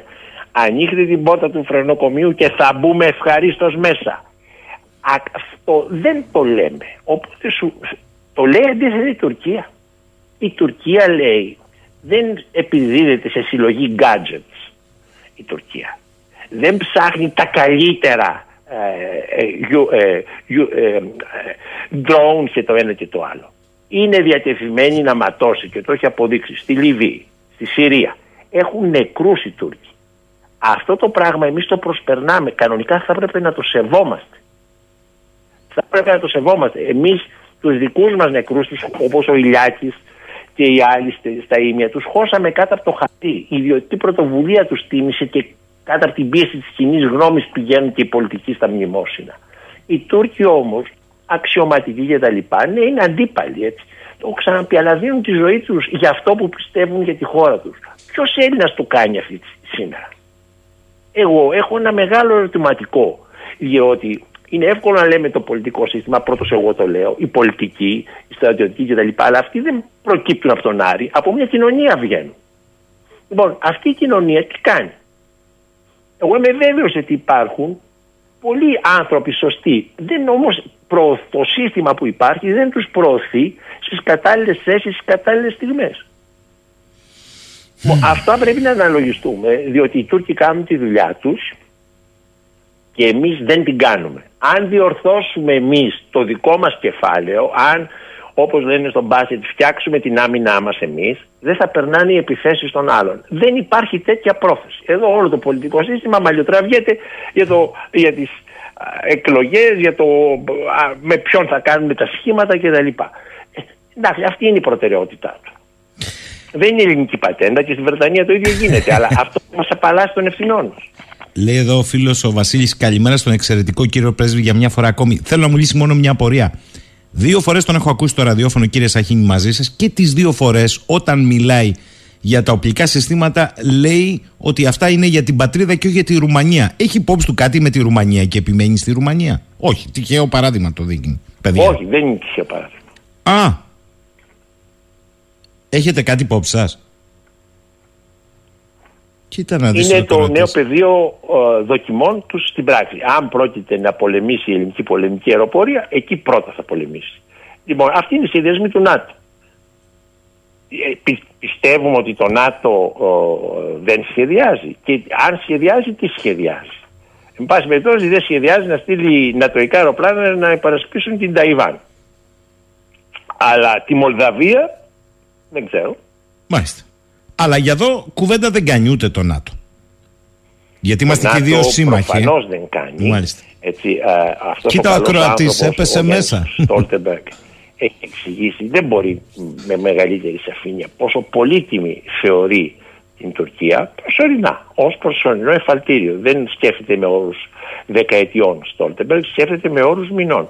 Υπάρχει μια, ε, Τουρκία είναι μέλος του ΝΑΤΟ, υπάρχει ε, μια ε, κατεστημένη πολιτική που την θέλει, να, θέλει να την επαναφέρει στην πλήρη νατοική τροχιά. Είναι μάταια, είναι λάθος αυτή η πολιτική, δεν θα αποδώσει, αλλά αυτή είναι που εφαρμόζει αυτή τη στιγμή το ΝΑΤΟ και οι Ηνωμένες Πολιτείες. Αυτή είναι εφαρμόζει. Δεν έχουμε καταφέρει παρά τις αξιόλογες προσπάθειες, ιδίως αυτής της κυβέρνησης και κάποια σκυρτήματα της προηγούμενης και προηγούμενων κυβερνήσεων, να πείσουμε τους Αμερικανούς ότι η Τουρκία, όπως και το Ιράν το 1979, απέπλευσε και δεν γυρίζει πίσω στο λιμάνι. Τώρα το που θα καταλήξει είναι ένα θέμα και ακαδημαϊκής έρευνας αλλά να γυρίσει πίσω έτσι όπως ήταν αν ο διαμαγείας εξαερωθεί ο Ερντοάν δεν πρόκειται. Αυτό το πράγμα δεν έχουμε καταφέρει να το πείσουμε. Το προσπαθεί, είναι η αλήθεια, για να μην λέμε διαρκώς αρνητικά, το προσπαθεί αυτή η κυβέρνηση, αυτός ο πρωθυπουργός, αυτό το Υπουργείο Εξωτερικών προσπαθεί να, να πείσει τους Αμερικανούς, αλλά δεν νομίζω ότι το κάνουμε μέχρι στιγμής επιτυχώς. Θέλω πριν σας αποχαιρετήσω, είναι της φίλης μου της Ελένης ε, το ερώτημα. Αν κατάλαβα καλά, κύριε Ιφαντή, για εσά είναι δεδομένο ότι η Τουρκία, για την Τουρκία είναι μονόδρομος και επιλογή ε, η σύγκρουση. Το ερώτημα είναι λοιπόν τι κάνουμε εμείς, αυτό μας λέτε; Η Τουρκία δεν θέλει να ντε και καλά να συγκρουστεί. Θέλει να πάρει. Αν εμείς τα παραχωρήσουμε, θα τα πάρει. δεν επιδιώξει τη σύγκρουση, αλλά απειλεί με σύγκρουση. Είναι διατεθειμένη να μετέλθει τη σύγκρουση. Το έχει πράξει στη Συρία, το έχει πράξει στο Αζερβαϊτζάν και στην Αρμενία, στον Αγκόρνο Καραμπάχ, το έχει πράξει στη Λιβύη. Ε, αυτοί που δεν θέλουν τη σύγκρουση για να αμυνθούν είμαστε εμείς. Λοιπόν, και αυτό ακριβώς εκμεταλλεύεται η Τουρκία και αυτό διαπιστώνουν οι τρίτοι. Εάν οποιοδήποτε άλλο κράτος με δύναμη της Ελλάδας, με τον εξοπλισμό της Ελλάδας. Ε, υπέμενε, δεχότανε το ένα δέκατο των προσβολών που μας κάνει η Τουρκία θα είχε αντιδράσει μανιακά γιατί είναι μερικά πράγματα για τα οποία κανείς δεν παίζει. Η εθνική του κυριαρχία δεν είναι αναλώσιμο. Ε, οι παραβιάσεις δεν είναι κάτι το οποίο α, πηγαίνουμε, πλενόμαστε, κάνουμε ένα ντους και είναι σαν να μην συνέβησαν ποτέ. Η μία παραβίαση φέρνει την άλλη και αυτή τη στιγμή η Ελλάδα διεθνώς έχει κατοχυρώσει την εικόνα μιας χώρας που ασκεί περιορισμένη κυριαρχία στο, Ευρε... στο Αιγαίο, όπου έχει αδιευκρίνηστα σύνορα, όπως μας λένε οι σύμμαχοί μας. Αδιευκρίνηστα σύνορα στο Αιγαίο. Έτσι, τι έχουν πει οι Γερμανοί στις επίσημες δηλώσεις τους. Υπάρχει μια μακρά διαμάχη για την χάραξη των συνόρων στο Αιγαίο. Εμείς μόνο τα θεωρούμε πεντακάθαρα. Γιατί, γιατί δεν έχουμε αμυνθεί εμείς. Όταν ο πρώτος Τούρκος πήγε να ανέβει ή έκανε, έπρεπε να επιπέσουμε πάνω. Αυτό που θα έκανε ε, οποιοδήποτε άλλο κράτος, έτσι, οποιοδήποτε από την Ισλανδία μέχρι δεν ξέρω και εγώ την Ινδονησία όλοι ε, ε αμήνονται του, του, του εδάφους τους γιατί ξέρουν ότι αν ανεχθούν κάτι τυχαίο, κάτι μικρό θα έρθει κάτι μεγαλύτερο μετά θα έρθει ακόμη κάτι μεγαλύτερο και θα έχει κατοχυρωθεί η εικόνα ότι το ε, εντάξει, δεν το εννοούμε κιόλας. Λέει, διατηνόμεθα ότι έχουμε κυριαρχία πάνω στα νησιά του Αιγαίου, αλλά δεν, δεν, δεν είναι και έτσι τα πράγματα, γιατί αλλιώς θα είχαμε αντιδράσει. Αυτή είναι η εικόνα που έχουμε δει φέρει ευθύνη και η σημερινή κυβέρνηση προφανώς γιατί διαχειρίζεται αυτή την κατάσταση, αλλά θα ήταν άδικο να το φορτώσουμε σήμερα. Είναι ολόκληρο το πολιτικό σύστημα, επί δεκαετίες έχει λειτουργήσει έτσι. Πήγε να χαλάσει τη σούπα ο Ανδρέας Παπαδρέου, δεν άντεξε ούτε ο ίδιος, ούτε η κοινωνία από πίσω του να τον στηρίξει σε μια τέτοια ε, ε, κατέρευση και η υγεία του. Εγώ το είχα βιώσει ως νεαρός διπλωμάτης τότε στο διπλωματικό του γραφείο, το ένα έφερνε το άλλο. Αλλά ήταν ο μόνος που αποπειράστηκε κάτι. Έτσι. Δεν, δεν, προφανώς δεν είχαν υπάρξει και παλιότερα στην ιστορία, ψάχνω, αλλά ο, προ, ο πιο πρόσφατος αυτός. Κύριε Πρέσβη, για μια φορά ακόμη θέλω να σας ευχαριστήσω ε, γιατί εγώ επαναλαμβάνω, μιλάτε πολύ προσεκτικά, με πάθος αλλά πολύ προσεκτικά ε, και αν κρίνω εδώ από τα μηνύματα πάρα, από πάρα πάρα πολύ κόσμο μου λένε μην διακόπτεις ποτέ ξανά τον κύριο Αϊφαντή όταν εκφράζεται. Ούτε για ερωτήσεις. Επιτρέψτε να σας πω. Το πάθος πρέπει να υπάρχει. Στην επαγγελματική μου ζωή μπορώ, υπήρξα ανέκφραστος όπως ο Γρανίτης. Ε, αλλά από μέσα, αν δεν έχεις πάθος για αυτό το πράγμα, για ποιο θα έχεις, για τον Παναθηναϊκό, για τον Ολυμπιακό, για αυτές τις τριχές. Για ποιο θα έχεις; Εγώ τουλάχιστον για αυτά έχω. Ε, αλλά για να πετύχεις ε, σε ένα διεθνές φόρουμ, σε μια διμερή διαπραγμάτευση, προφανώς δεν μιλάς με το ύφος και τους όρους που μιλάω εγώ στου ακροατέ. Δεν κάνω εσωτερική διπλωματία. Λέω τα πράγματα όπω είναι. Όταν μιλάω με τους άλλους, μιλάω όπως πρέπει να μιλάνε ε, οι, ε, ε, οι διπλωμάτες, έτσι. Σαφές. Ε, δεν είναι ότι... Ε, αλλά αν δεν έχεις τον καημό από μέσα σου δεν πρόκειται να δώσεις τις μάχες ακόμη και αυτές που ξέρεις από τα πριν ότι θα χάσεις. Πρέπει όμως να δίνονται οι μάχες ε, γιατί αυτό, αυτό επιτάσσει η κοινή λογική. Γιώργος Σαϊφαντής, θέλω να τον ευχαριστήσω, τον κύριο Πρέσβη. Καλημέρα από το Ηράκλειο, κύριε Πρέσβη. Να είστε καλά. Πάμε στον οικονομέτρη αναλυτή, τον κύριο Γιώργο Αδαλή, διότι από το πρωί είπαμε τρέχουν και ειδήσεις. Αυτά που έχουμε πει μαζί του για το πώ η Ευρώπη πυροβόλησε τα πόδια της αποτυπώνονται πια. Έτσι. Δεν είναι μόνο πού θα βρούμε και σε τι τιμή θα το βρούμε. Είναι αυτή η ισοτιμία ευρώ ε, δολαρίου. Είναι από την άλλη ότι η Ρωσία ανακοινώθηκε ότι έχει πλεόνασμα στο δεύτερο τρίμηνο ρεκόρ 70,1 δις. Εδώ δεν έχετε έκπληξη. Τα έλεγε ο Αδαλής. Κερδίζει από τις εξαγωγές ενέργειας παρά τις ε, κυρώσεις. Γλυκόπικρο το χαμόγελο, το καταλαβαίνετε. Και το ρούβλι εμφανίζεται και νόμισμα με τις καλύτερες επιδόσεις φέτος διεθνώς. Είναι πάρα πάρα πολλά. Σήμερα θα φοκάρουμε, θα φοκάρουμε, άντε πάλι, θα επικεντρώσουμε, συγγνώμη Περικλή και Θεμιστοκλή, θα επικεντρώσουμε ακριβώς σε αυτό το τουρλουμπούκι της Ευρώπης. Καλημέρα κύριε Αδαλή. Καλή σας μέρα κύριε Σαχίνη. Εντάξει, είστε από αυτούς που δεν είναι ευνηδιασμένοι, όμως θέλω να σας ευνηδιάσω εγώ. Ωραία. Μπορείτε να μου εξηγήσετε πώς γίνεται η σημαντικότερη οικονομία του πλανήτη μετά από δεκαετίες ενοποίησής της 20 χρόνια κοινού νομίσματος, μνημόνια και σκληρές δημοσιονομικές πολιτικές για μια σειρά κρατών μελών να επιτρέπει στον εαυτό της να είναι τόσο ευάλωτη και εξαρτημένη ενεργειακά. Πώς μπορεί αυτό το οικοδόμημα να είναι τόσο έθραυστο που όλα τα πλεονάσματά του να έχουν εξαναμιστεί. Πώς γίνεται αυτό; Για ποιο οικοδόμημα μιλάμε; Ε, η Ευρωζώνη. Γιατί μιλάω; Είναι οικοδόμημα. Ε, τουλάχιστον 20 χρόνια με αυτό το αφήγημα προχωράμε. Δεν νομίζω. Αυτό είναι ένα αφήγημα το οποίο ε, καταρρύπτεται αμέσως για οποιονδήποτε πάει έστω και μια εβδομάδα, δεν σας λέω ένα μήνα, να εργαστεί. Τι είναι οικοδόμημα αυτό.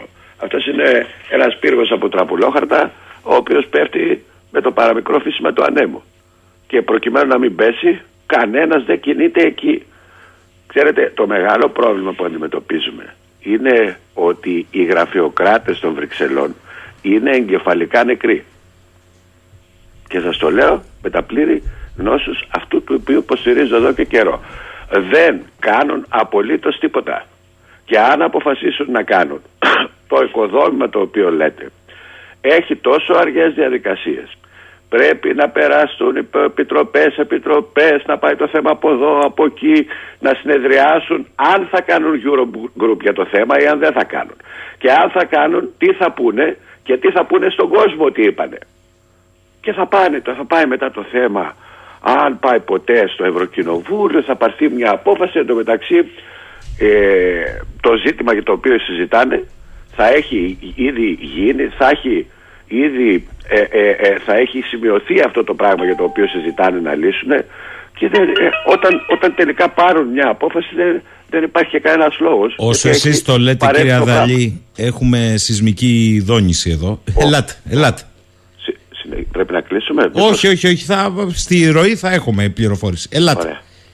Ε, το, το ζητούμενο είναι ε,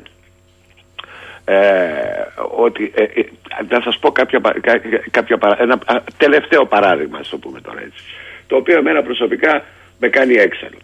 Είμαστε ή δεν είμαστε μια οικονομία, δεν μιλάω για την Ευρωζώνη, μιλάω για όλη την Ευρωπαϊκή Ένωση. Η τρίτη οικονομία του πλανήτη αυτή τη στιγμή. Να πάρουμε τα πράγματα να δούμε πώς μας συμπεριφέρονται οι υπόλοιποι παίχτες. Να το πάρουμε λίγο από το φλέγον ε, από το φλέγον ζήτημα ε, να ξεκινήσουμε από πού θέλετε. Να πάρουμε, πούμε, για παράδειγμα, για τις μεγάλες ανάγκες της Ευρωπαϊκής Ένωσης σε πετρέλαιο και φυσικό αέριο. Λοιπόν, η Ευρωπαϊκή Ένωση έχει διατυπώσει ότι κάνουμε αυτή τη στιγμή μια πράσινη μετάβαση. Και το ισχυρίζεται μέχρι τώρα. Αλλά δεν βγήκε κανένας αρμόδιος της Ευρωπαϊκής Ένωσης να μας εξηγήσει καλά, αφού κάνουμε πράσινη μετάβαση, πώς είναι δυνατόν το 2021 να κάψαμε τον περισσότερο λιγνίτη από ποτέ; Πώς είναι δυνατόν φέτος μέσα σε ένα μήνα να κάψαμε όσο λιγνίτη δεν καίμε ποτέ σε ένα εξάμεινο; Τι είδους πράσινη μετάβαση είναι αυτό; Η Ευρωπαϊκή Ένωση υποστηρίζει επισήμως τουλάχιστον ότι είναι κατά της πυρηνικής ενέργειας. Και έχει βάλει περιορισμούς μέχρι και στη Γαλλία που είναι ένα ε, πρότυπο χώρας όπου το 71% της, ε, της ηλεκτρικής ενέργειας παραγόταν πυρηνικά εργοστάσια. Παραγόταν γιατί τη βάλαν και αυτοί μέσα στο ζυγό με ένα καπίστρι και το 71 πήγαινε να το κάνει 50 και έχει εκεί προβλήματα. Άρα λοιπόν την αφήνει απ' έξω. Η Ευρωπαϊκή Ένωση αποφάσισε μαζί με την Αγγλία πριν φύγει, μιλάμε η Αγγλία πριν τον Brexit, να κλείσει αποθηκευτικού χώρους φυσικού αερίου. Πείτε μου τώρα εσείς πού, πού υπάρχει λογική σε αυτό το πράγμα. Αφού λέγανε ότι θα έχουμε μεταβατικό κάψιμο. Η Ευρωπαϊκή Ένωση αποφάσισε να κλείσει μεγάλα ενεργειακά πεδία όπως τον Κρόνιγκερ.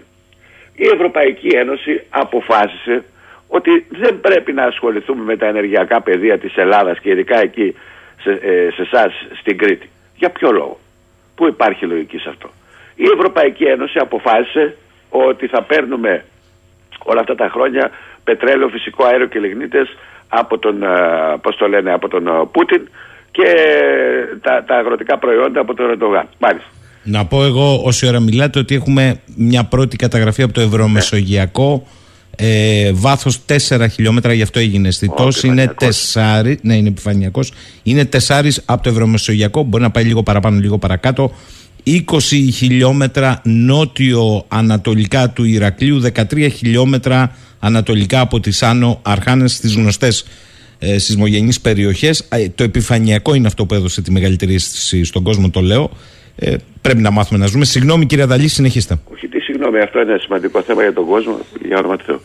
Ε, τώρα, κοιτάξτε, κοιτά, θα, σας, θα σας πιάσω λοιπόν ένα παράδειγμα σε αυτό το πλαίσιο, να δείτε πόσο ανήμπορη τελικά είναι αυτή η ένωση, την οποία εγώ δεν μπορώ να την πω όπως τα αποκαλεί ο κόσμος ε, οικοδόμημα. Είμαστε εδώ που είμαστε. Και τελικά, ό,τι και αν πει κανένας, δημιουργείται ένα θέμα πριν δύο εβδομάδες, τρεις εβδομάδες όταν ανακοινώθηκε ότι εν μέσω της τετραπλής κρίσης που διανύουμε η, ε, πώς το η Ρωσία, η Gazprom, ο Πούτιν θα διακόψει πάνω από το μισό την ροή του Nord Stream 1. Μάλιστα. Καταρχάς αυτό ήταν ψευδές.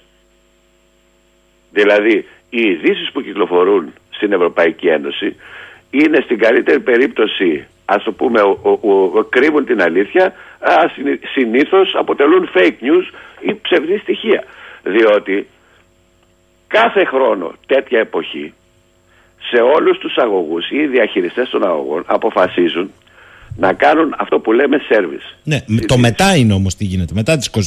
Σου λέει θα το ναι, ξανανοίξει, εκεί είναι το θέμα. Ε, προσέξτε, γιατί μισό λεπτό, τέλειωσα.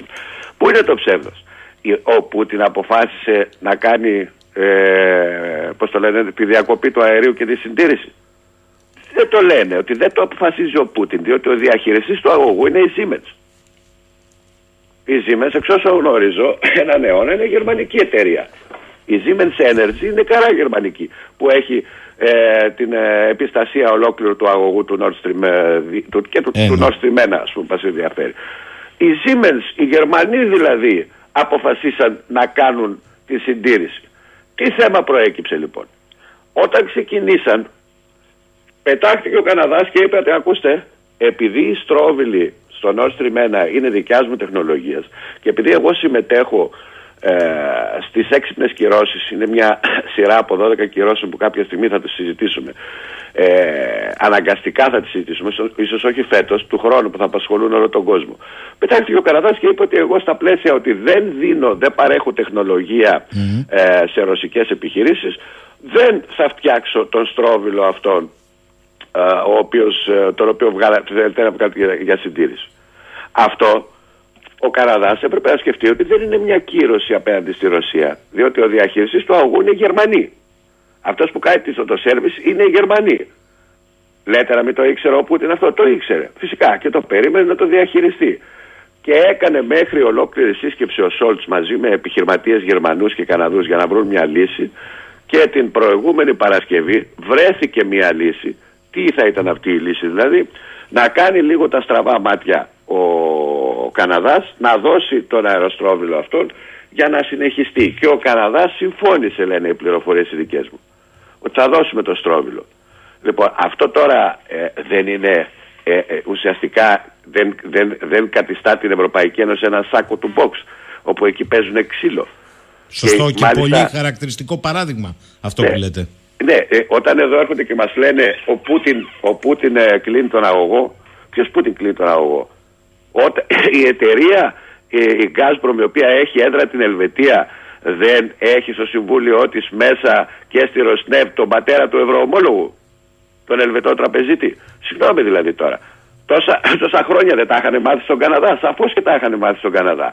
Αλλά στο πλαίσιο της άσκησης πίεσης κατά της Ευρωπαϊκής Ένωσης και τη, τη, τη, της κατάντιας της Ευρωπαϊκής Ένωσης ενός σάκου του box δεν έλαβε υπόψη κανένας στην Ευρωπαϊκή Ένωση. Κανένας δεν την έλαβε υπόψη. Και να σας πω και κάτι. Το τρεις χειρότερο, ξέρετε ποιο ήταν, αφού βρίσκεται λοιπόν μία λύση και λέμε ότι εν πάση περιπτώσει θα συνεχιστεί το, ας το πούμε έτσι, παροχή φυσικού αερίου και θα προχωρήσει λίγο παρακάτω η Γερμανία, έρχεται νέος εκβιασμός. Βγαίνει ο ίδιος ο Ζελένσκι από την Ουκρανία και τι λέει; Πάνω κάτω αυτό τον εκβια... επαναλαμβάνει τον εκβιασμό τις, ε, στις αρχές ε, Μαΐου που έκανε. Ότι αν ο Καναδάς δώσει το στρόβιλο και συνεχίσει τον, ε, τον Nord Stream 1 να παρέχει το 100% των δυνατήτων του από τις 21 του μηνός και μετά, τότε εγώ θα διακόψω την παροχή φυσικού αερίου από τους δικούς μου αγωγούς.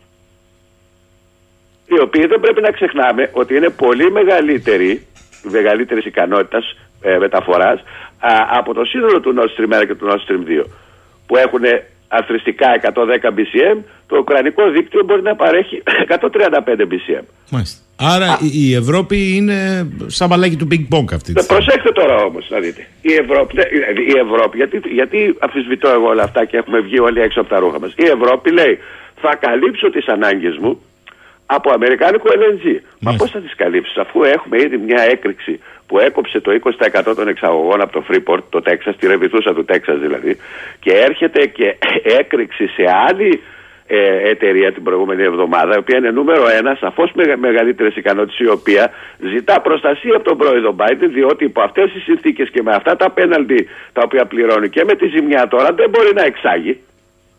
Δηλαδή θα έχουμε νέο επεισόδιο και νέο κύκλο αυξήσεων αν πραγματοποιηθούν αυτά τα οποία λέει η νέα εταιρεία της οποίας εγκαταστάσεις άρπαξαν φωτιά πάλι πριν μερικές μέρες. Άρα λοιπόν εδώ εμείς τι ακριβώς βοήθεια είχαμε από την Αμερική όταν μας έλεγε ότι μη στεναχωριέστε για το ρωσικό φυσικό αέριο, θα σας δώσω εγώ. Αφού τώρα φαίνεται ότι δεν μπορεί να μας δώσει. Άρα τι να κάνουμε εμείς τώρα; Να πάμε πού αυτή τη στιγμή; Προσέξτε τώρα. Να πάτε κύριοι στο Κατάρ. Έρχεται το Κατάρ και τι λέει στην Ευρώπη. Τι είναι το Κατάρ; Το Κατάρ είναι, τι να σας πω, σε μια έκφραση. Δηλαδή, κανονικά, επιτρέψουν την έκφραση, έπρεπε να τους είχαμε και τη σφαλιάρα τώρα αυτούς. Ειδικά με όσα έχουν κάνει οι Καταριανοί και γιατί οι Καταριανοί έχουν θέσεις μέσα στη Ροσνεφτ στο ΔΣ, δύο θέσεις της Ροσνεφτ. Λοιπόν, δεν τα, δεν τα σκέφτεται κανένας αυτά και πάνε στους Καταριανούς. Λένε οι Καταριανοί, ακούστε, εμείς είμαστε ε, με τους Ασιάτες τόσα χρόνια, έχουμε συμβόλαια με τους Ασιάτες, αλλά εάν θέλει η Ευρωπαϊκή Ένωση να τους δώσουμε, να σας δώσουμε φυσικό αέριο, μπορούμε να κλέψουμε από τους Ασιάτες και, και να δώσουμε σε εσάς το φυσικό αέριο, αρκεί να υπογράψετε μακροπρόθεσμα συμβόλαια, δηλαδή πενταετίας, εξαετίας, εφταετίας. Άλλος εκβιασμός από εκεί. Μισό λεπτό. Δηλαδή δεν μπορείς να μας δώσεις τώρα που το χρειαζόμαστε αλλά όμως, άμα στο κάνουμε πενταετή συμβόλαιο, μπορείς να μας δώσεις. Μάλιστα. Και, να, και βάλτε και την ισοτιμία δολαρίου ε, ευρώ ένα προς ένα, που σημαίνει ακόμη και αν μας δώσουν το υγροποιημένο Αμερικάνοι, θα πάει και παραπάνω μέσα σε όλα τα άλλα. Εγώ έχω λίγο μια ε, έτσι λίγο διαφορετική άποψη. Ναι. Ασχολούμενος ε, επί 25 χρόνια με το hedging, δηλαδή την αντιστάθμιση κινδύνου. Ξέρετε, κάθε, κάθε πράγμα που σου συμβαίνει ε, και γι' αυτό είμαι εκνευρισμένος με αυτά που δεν κάνει η Ευρωπαϊκή Ένωση.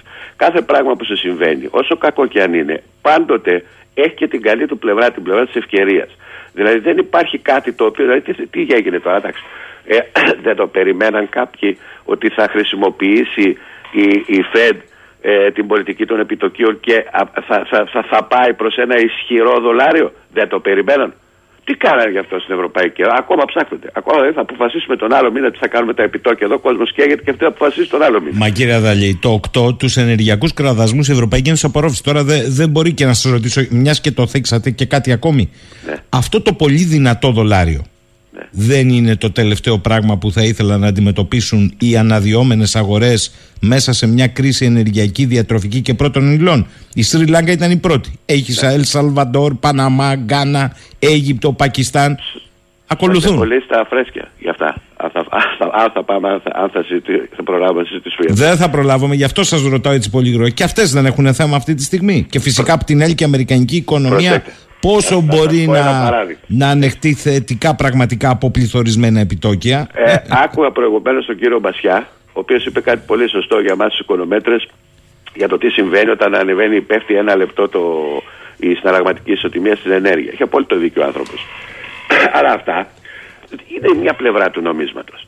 Όταν σαφώς λοιπόν ε, εδώ έχουμε το εξής ότι έχουμε ε, ένα ε, πανίσχυρο πλέον δολάριο και ένα ευρώ το οποίο εδώ μας έλεγαν ότι δεν υποτιμάται, υποτιμάται μια χαρά από ό,τι βλέπουμε. Ε, αυτό έχει σαφέστατα μια επίδραση αυτόματη πάνω στις τιμές των uh, τιμών της ενέργειας, των καυσίμων, τα πάντα. Ε, γίνονται πιο ακριβά για μας, για ποιο λόγο, γιατί όλα αυτά διαπραγματεύονται παγκοσμίως σε δολάρια. Έτσι, αυτομάτως. Όμως αυτό δεν πρέπει να καθόμαστε σαν τις μυρολογίστρες στα σκαλοπάτια και να κλαίμε τον νεκρό επειδή πέθανε, διότι στην οικονομία πάντοτε υπάρχουν λύσεις αρκεί να μπορέσεις να τις προγραμματίσεις και να τις τρέξεις. Βγαίνει λοιπόν προχθές ο Μακρόν και λέει κάνει μια εξαγγελία την οποία λέει θα αναφερθώ αύριο και τελικά την έκανε χτες και στο Twitter αλλά και στον τύπο. Και τι λέει; Νέο πρόγραμμα. Choose France. Επιλέξτε Γαλλία και αφού αποκαλύπτει μια σειρά επενδυτών που πήγαν από άλλες χώρες στη Γαλλία, μεταξύ των οποίων και Βιετναμέζοι, οι Βιετναμέζοι δηλαδή φεύγουν από το Βιετνάμ και πάνε και επενδύουν στη Γαλλία σε αυτοκίνητα, αυτοκίνητα βιομηχανία, και με μια σειρά μεγάλων επενδύσεων, τι τους λέει στην ουσία, ότι εγώ ξεκινάω πρόγραμμα επαναβιομηχανοποίησης της Γαλλίας. Γιατί, διότι τότε ο άνθρωπος μιλήσαμε με τους συνεργάτες του και είπε ότι τώρα είχα ένα σύνολο παραγόντων που μου επέτρεπε να κάνω ας το πούμε μια, ένα, ένα restart στη βιομηχανία μου και να την ενισχύσω αλλά τώρα έτσι όπως έχει γίνει με το δολάριο επειδή το ευρώ είναι φθηνό και ελκυστικό μπορώ να ξεκινήσω μια νέα καμπάνια για, για αύξηση της βιομηχανίας και της βιοτεχνίας λόγω του ότι ως χώρα του ευρώ είμαι ελκυστική. Και το έκανε χθες κύριε Σαχίνη. Αντέδρασε. Choose France με, αν συνεχιστεί αυτό το πράγμα η, η Γαλλία είμαι σίγουρος ότι θα είναι η πιο, η πιο κερδισμένη. Άρα πού θέλω να καταλήξω; Ότι όταν κάτι είναι πάρα πολύ κακό στην οικονομία πάντοτε από κάτω έχει ευκαιρίες και είναι κάτι πολύ καλό. Ποιος όμως πολιτικός είναι αυτός που μπορεί να αντιδράσει ακαριέα και να προτείνει λύσεις; Ποιος είναι αυτός; Εγώ στην Ελλάδα δεν ξέρω κανέναν. Αν μιλήσουμε Κύριε Αδαλή, για πείτε μου λίγο, επειδή συμφωνήσαμε ότι και οι αναδυόμενες αγορές έχουν πρόβλημα. Δεν είναι μόνο η Σρι Λάνκα, η οποία παρότι έφυγε ο πρόεδρος, έχει απαγόρευση κυκλοφορίας. Τώρα θα έχει μακελιό ακόμη και, και πείνα. Και, έρχονται και, πολύ και έχει και κόσμο και χώρες άλλες που έρχεται πείνα. Και στην Ευρώπη πείνα. Πού πάμε επισητιστικά, Εδώ τώρα να, να πούμε μερικά ε, στοιχεία τα οποία θεωρώ ότι είναι είναι πολύ χρήσιμα να τα πούμε, διότι ε, κάποιοι αμφισβητούν ότι, ότι υπάρχει επιστηστική κρίση. Ακούστε με λοιπόν. Τα στοιχεία αυτά τα οποία είναι από τις 30 Ιουνίου του 2022 δείχνουν, είναι πολύ πρόσφατα δηλαδή, ε, δείχνουν κάτι, κάποια πολύ συγκεκριμένα πράγματα τα οποία πρέπει να ξεθολώσουμε λίγο αυτή την ατμόσφαιρα που δημιουργούν κάποιοι ότι ε, ρε παιδιά αυτό δεν μας αφορά εμάς, δεν αφορά την Ευρωπαϊκή Ένωση, δεν αφορά την Ελλάδα, αφορά κάποιες χώρες γνωστές και μη εξαιρετές. Ακούστε. Ο δείκτης αγροτικών τιμών στις 30 του μήνα ήταν κατά 34% υψηλότερο σε σύγκριση με τις αρχές του 2021. Το 2021. Αυτό είναι μια τρομακτική αύξηση. Ειδικά αν, αν, αν δούμε και αναλύσουμε αυτές τις τιμές, τα, τα δεδομένα σωστά, βλέπουμε ότι το, το καλαμπόκι και το σιτάρι έχουν, εμφανίζουν υψηλότερες ε, πώς το λένε, τιμές κατά 47 και 42%. Λοιπόν, μισό λεπτό τώρα. Δηλαδή, ε, αυτό είναι κάτι που δεν μας αφορά εμάς. Αφορά όλο τον πλανήτη αυτό. Όλο τον πλανήτη αφορά. Τώρα, από αυτά τα δεδομένα προκύπτουν κάποια στοιχεία τα οποία σας τα καταθέτω σήμερα για πρώτη φορά ότι σε αναήπειρο από το 70% των χαμηλών εισοδημάτων ε, έως το 94% των χαμηλών εισοδημάτων από χώρα σε χώρα αντιμετωπίζουν υψηλό πληθωρισμό τροφίμων ο οποίος είναι μεγαλύτερος του 8, 9 και 10%. Το δεν μας αφορά εμάς λέτε επειδή είμαστε η Ευρωζώνη, οι πλούσιοι δεν αφορά την Αμερική, σαφώς και την αφορά. Ένα άλλο στοιχείο. Δεν είναι όλα αποτέλεσμα του πολέμου της Ουκρανίας με την, ε, πώς το λένε, με την ε, Ρωσία. Με τη Ρωσία. Η Σρι Λάγκα δεν έχει απολύτως καμία σχέση με αυτό το πράγμα. Ναι, αλλά στη Σρι Λάγκα που ο κόσμος ναι. πεινούσε, με ακούτε; Έκανε διακοπή όμως δεν άκουσα. Λέω, στη Σρι Λάγκα που ο κόσμος πεινούσε, η ηγεσία εκεί πέρα ε, έβαζε μπροστά πράσινα σχέδια. Το ξέρετε αυτό; Οι άλλοι δεν είχαν να φάνε. Αυτό το έχω γράψει ε, εδώ και πάρα πολύ καιρό. Πώς την πάτησε ο Ρατζαπάξα. Εμπιστεύτηκε ως σύμβουλο ε, μια γνωστή παγκοσμίως ακτιβίστρια πράσινη από εδώ και από εκεί, η οποία έχει κάποιες καλές θέσεις, ας πούμε, για, την, για, τη, για τους πόρου. Αλλά από εκεί και πέρα εισηγήθηκε ένα σχέδιο στις αρχές του 2018 και με βάση αυτό το σχέδιο που του εισηγήθηκε η Ινδία ακτιβίστρια η, η Βαντάνα Σίβα, αν το, αν το προφέρω σωστά το όνομά της, Βαντάνα Σίβα πρέπει να λέγεται, ε, η οποία τι, του είπε αυτά, τα υιοθέτησε και βγήκε αυτός και είπε το 2018 στον Guardian ότι εγώ θα κάνω την, ε, πώς το λένε, την, ε, Σρι Λάγκα, την πλουσιότερη χώρα της περιοχής. Ακούστε τι είπε και, τι, και ποια ήταν τα σχέδιά του. Να μετατρέψει την ενέργεια σε, με, με, με, μονολυθική, με, μονολυθικό, με μονολυθική πηγή στο ρήγμα μόνο από, από, από ΑΠΕ, δηλαδή 100% ΑΠΕ και κατάργηση λιγνίτη, φυσικού αερίου, πετρελαίου, τίποτα, τίποτα, τίποτα. Μόνο ΑΠΕ και το 100% της αγροτικής παραγωγής θα προέρχεται από βιολογική καλλιέργεια. Όπως επίσης θα αυξήσει πάρα πολύ τα βιοκαύσιμα και με αυτά τα βιοκαύσιμα θα επενδύσει και θα βοηθήσει τους κτηνοτρόφους εκεί. Λοιπόν, με συγχωρείτε πολύ, ήταν όριμο φρούτο. Όταν ήρθε η πανδημία και είχε βάλει μπροστά αυτά τα σχέδια, η χώρα του δεν είχε καμία ασπίδα. Και γι' αυτό ήταν πάρα πολύ ευάλωτη το 2021 και έφτασε σε ένα σημείο να φάει πρώτα τα συναλλαγματικά της αποθέματα.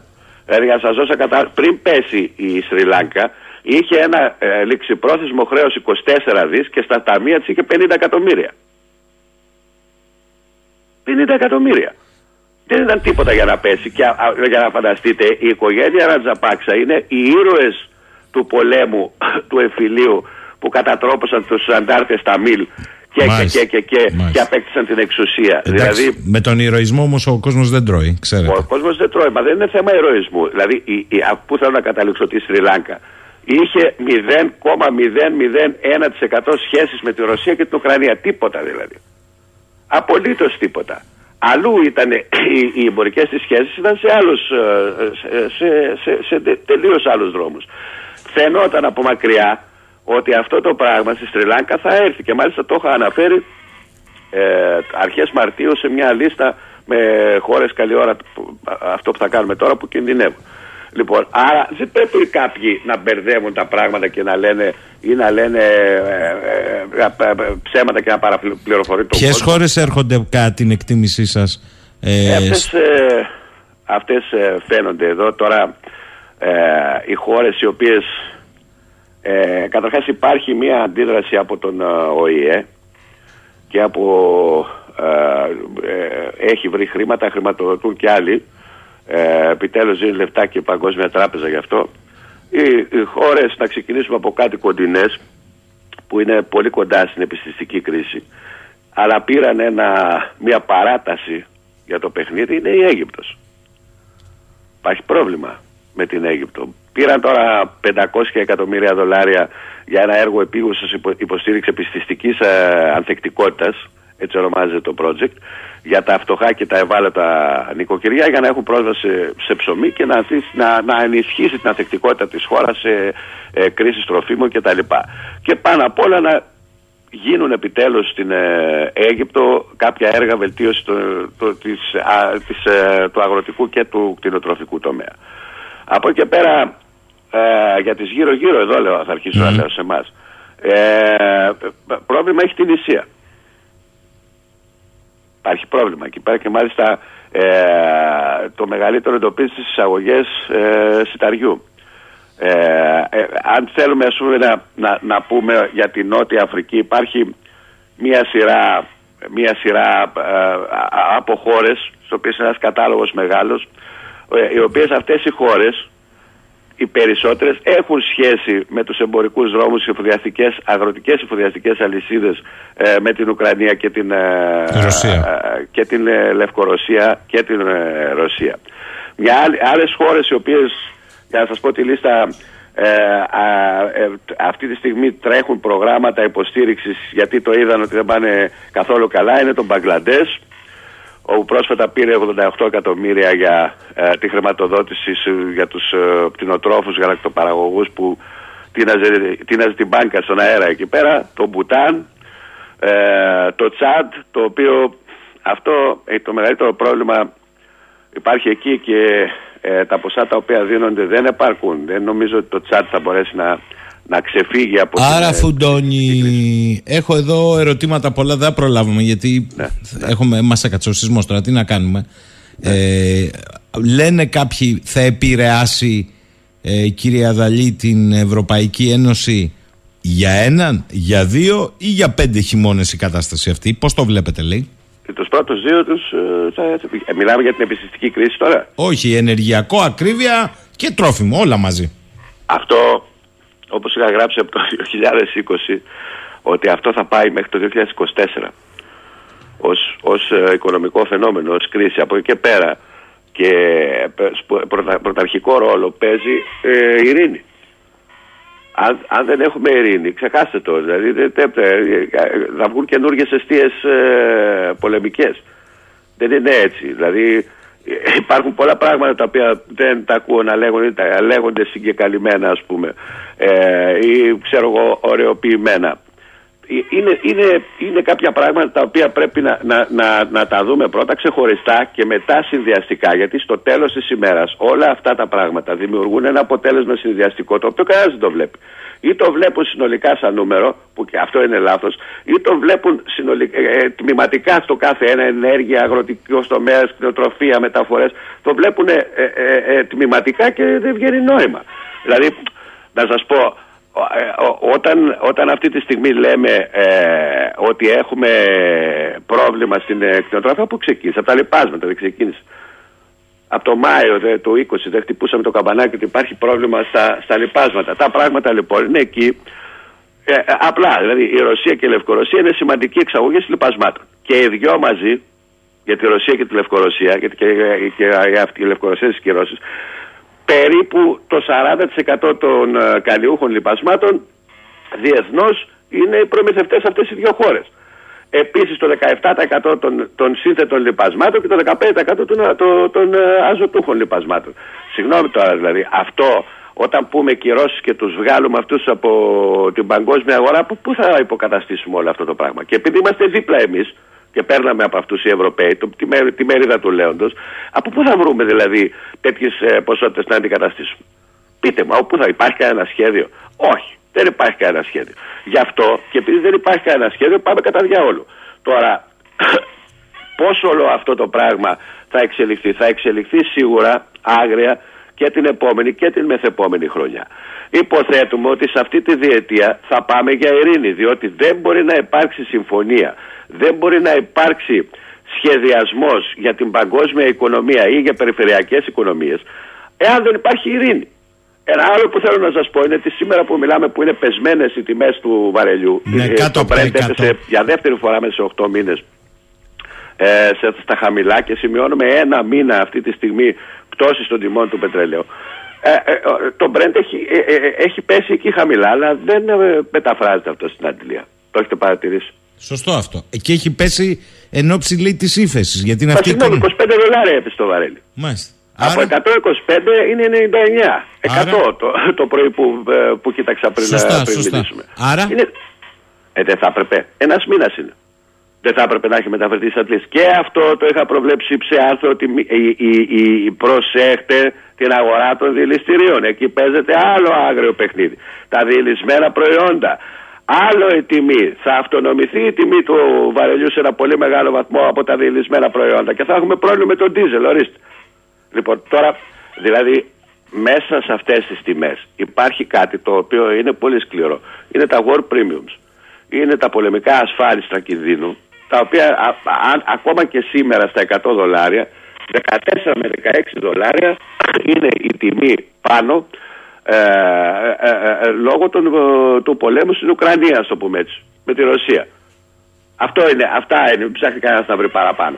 Ακόμα λοιπόν και αν ο πόλεμος σταματήσει αύριο, οι υπολογισμοί δεν είναι ότι θα πάει εκεί που ήταν το 19, δηλαδή στα 50-55 δολάρια, αλλά θα πάει στα 70 δολάρια. Ενώ πρέπει να είναι 50-55-60. Πώς θα πάει εκεί, με, όταν και λύσουμε το θέμα της- του ελλείμματος μεταξύ προσφοράς και ζήτησης. Εδώ κοροϊδευόμαστε τώρα. Λοιπόν, τι να σας κάνω τώρα, θα τα λέγαμε περισσότερο. Καλά είναι όμως και αυτά που ακούσαμε σήμερα. Ε, μάλλον προκάλεσαν σεισμό. Λοιπόν, Θέλω, θέλω, θέλω, ε, ε, ένα δευτερόλεπτο να σας πω κάτι. Ε, α, το, το, το, όλα αυτά, δηλαδή το έλλειμμα, καθώς και ε, ε, ο Biden που πάει αύριο στη Σαουδική Αραβία, ναι, ναι, ναι.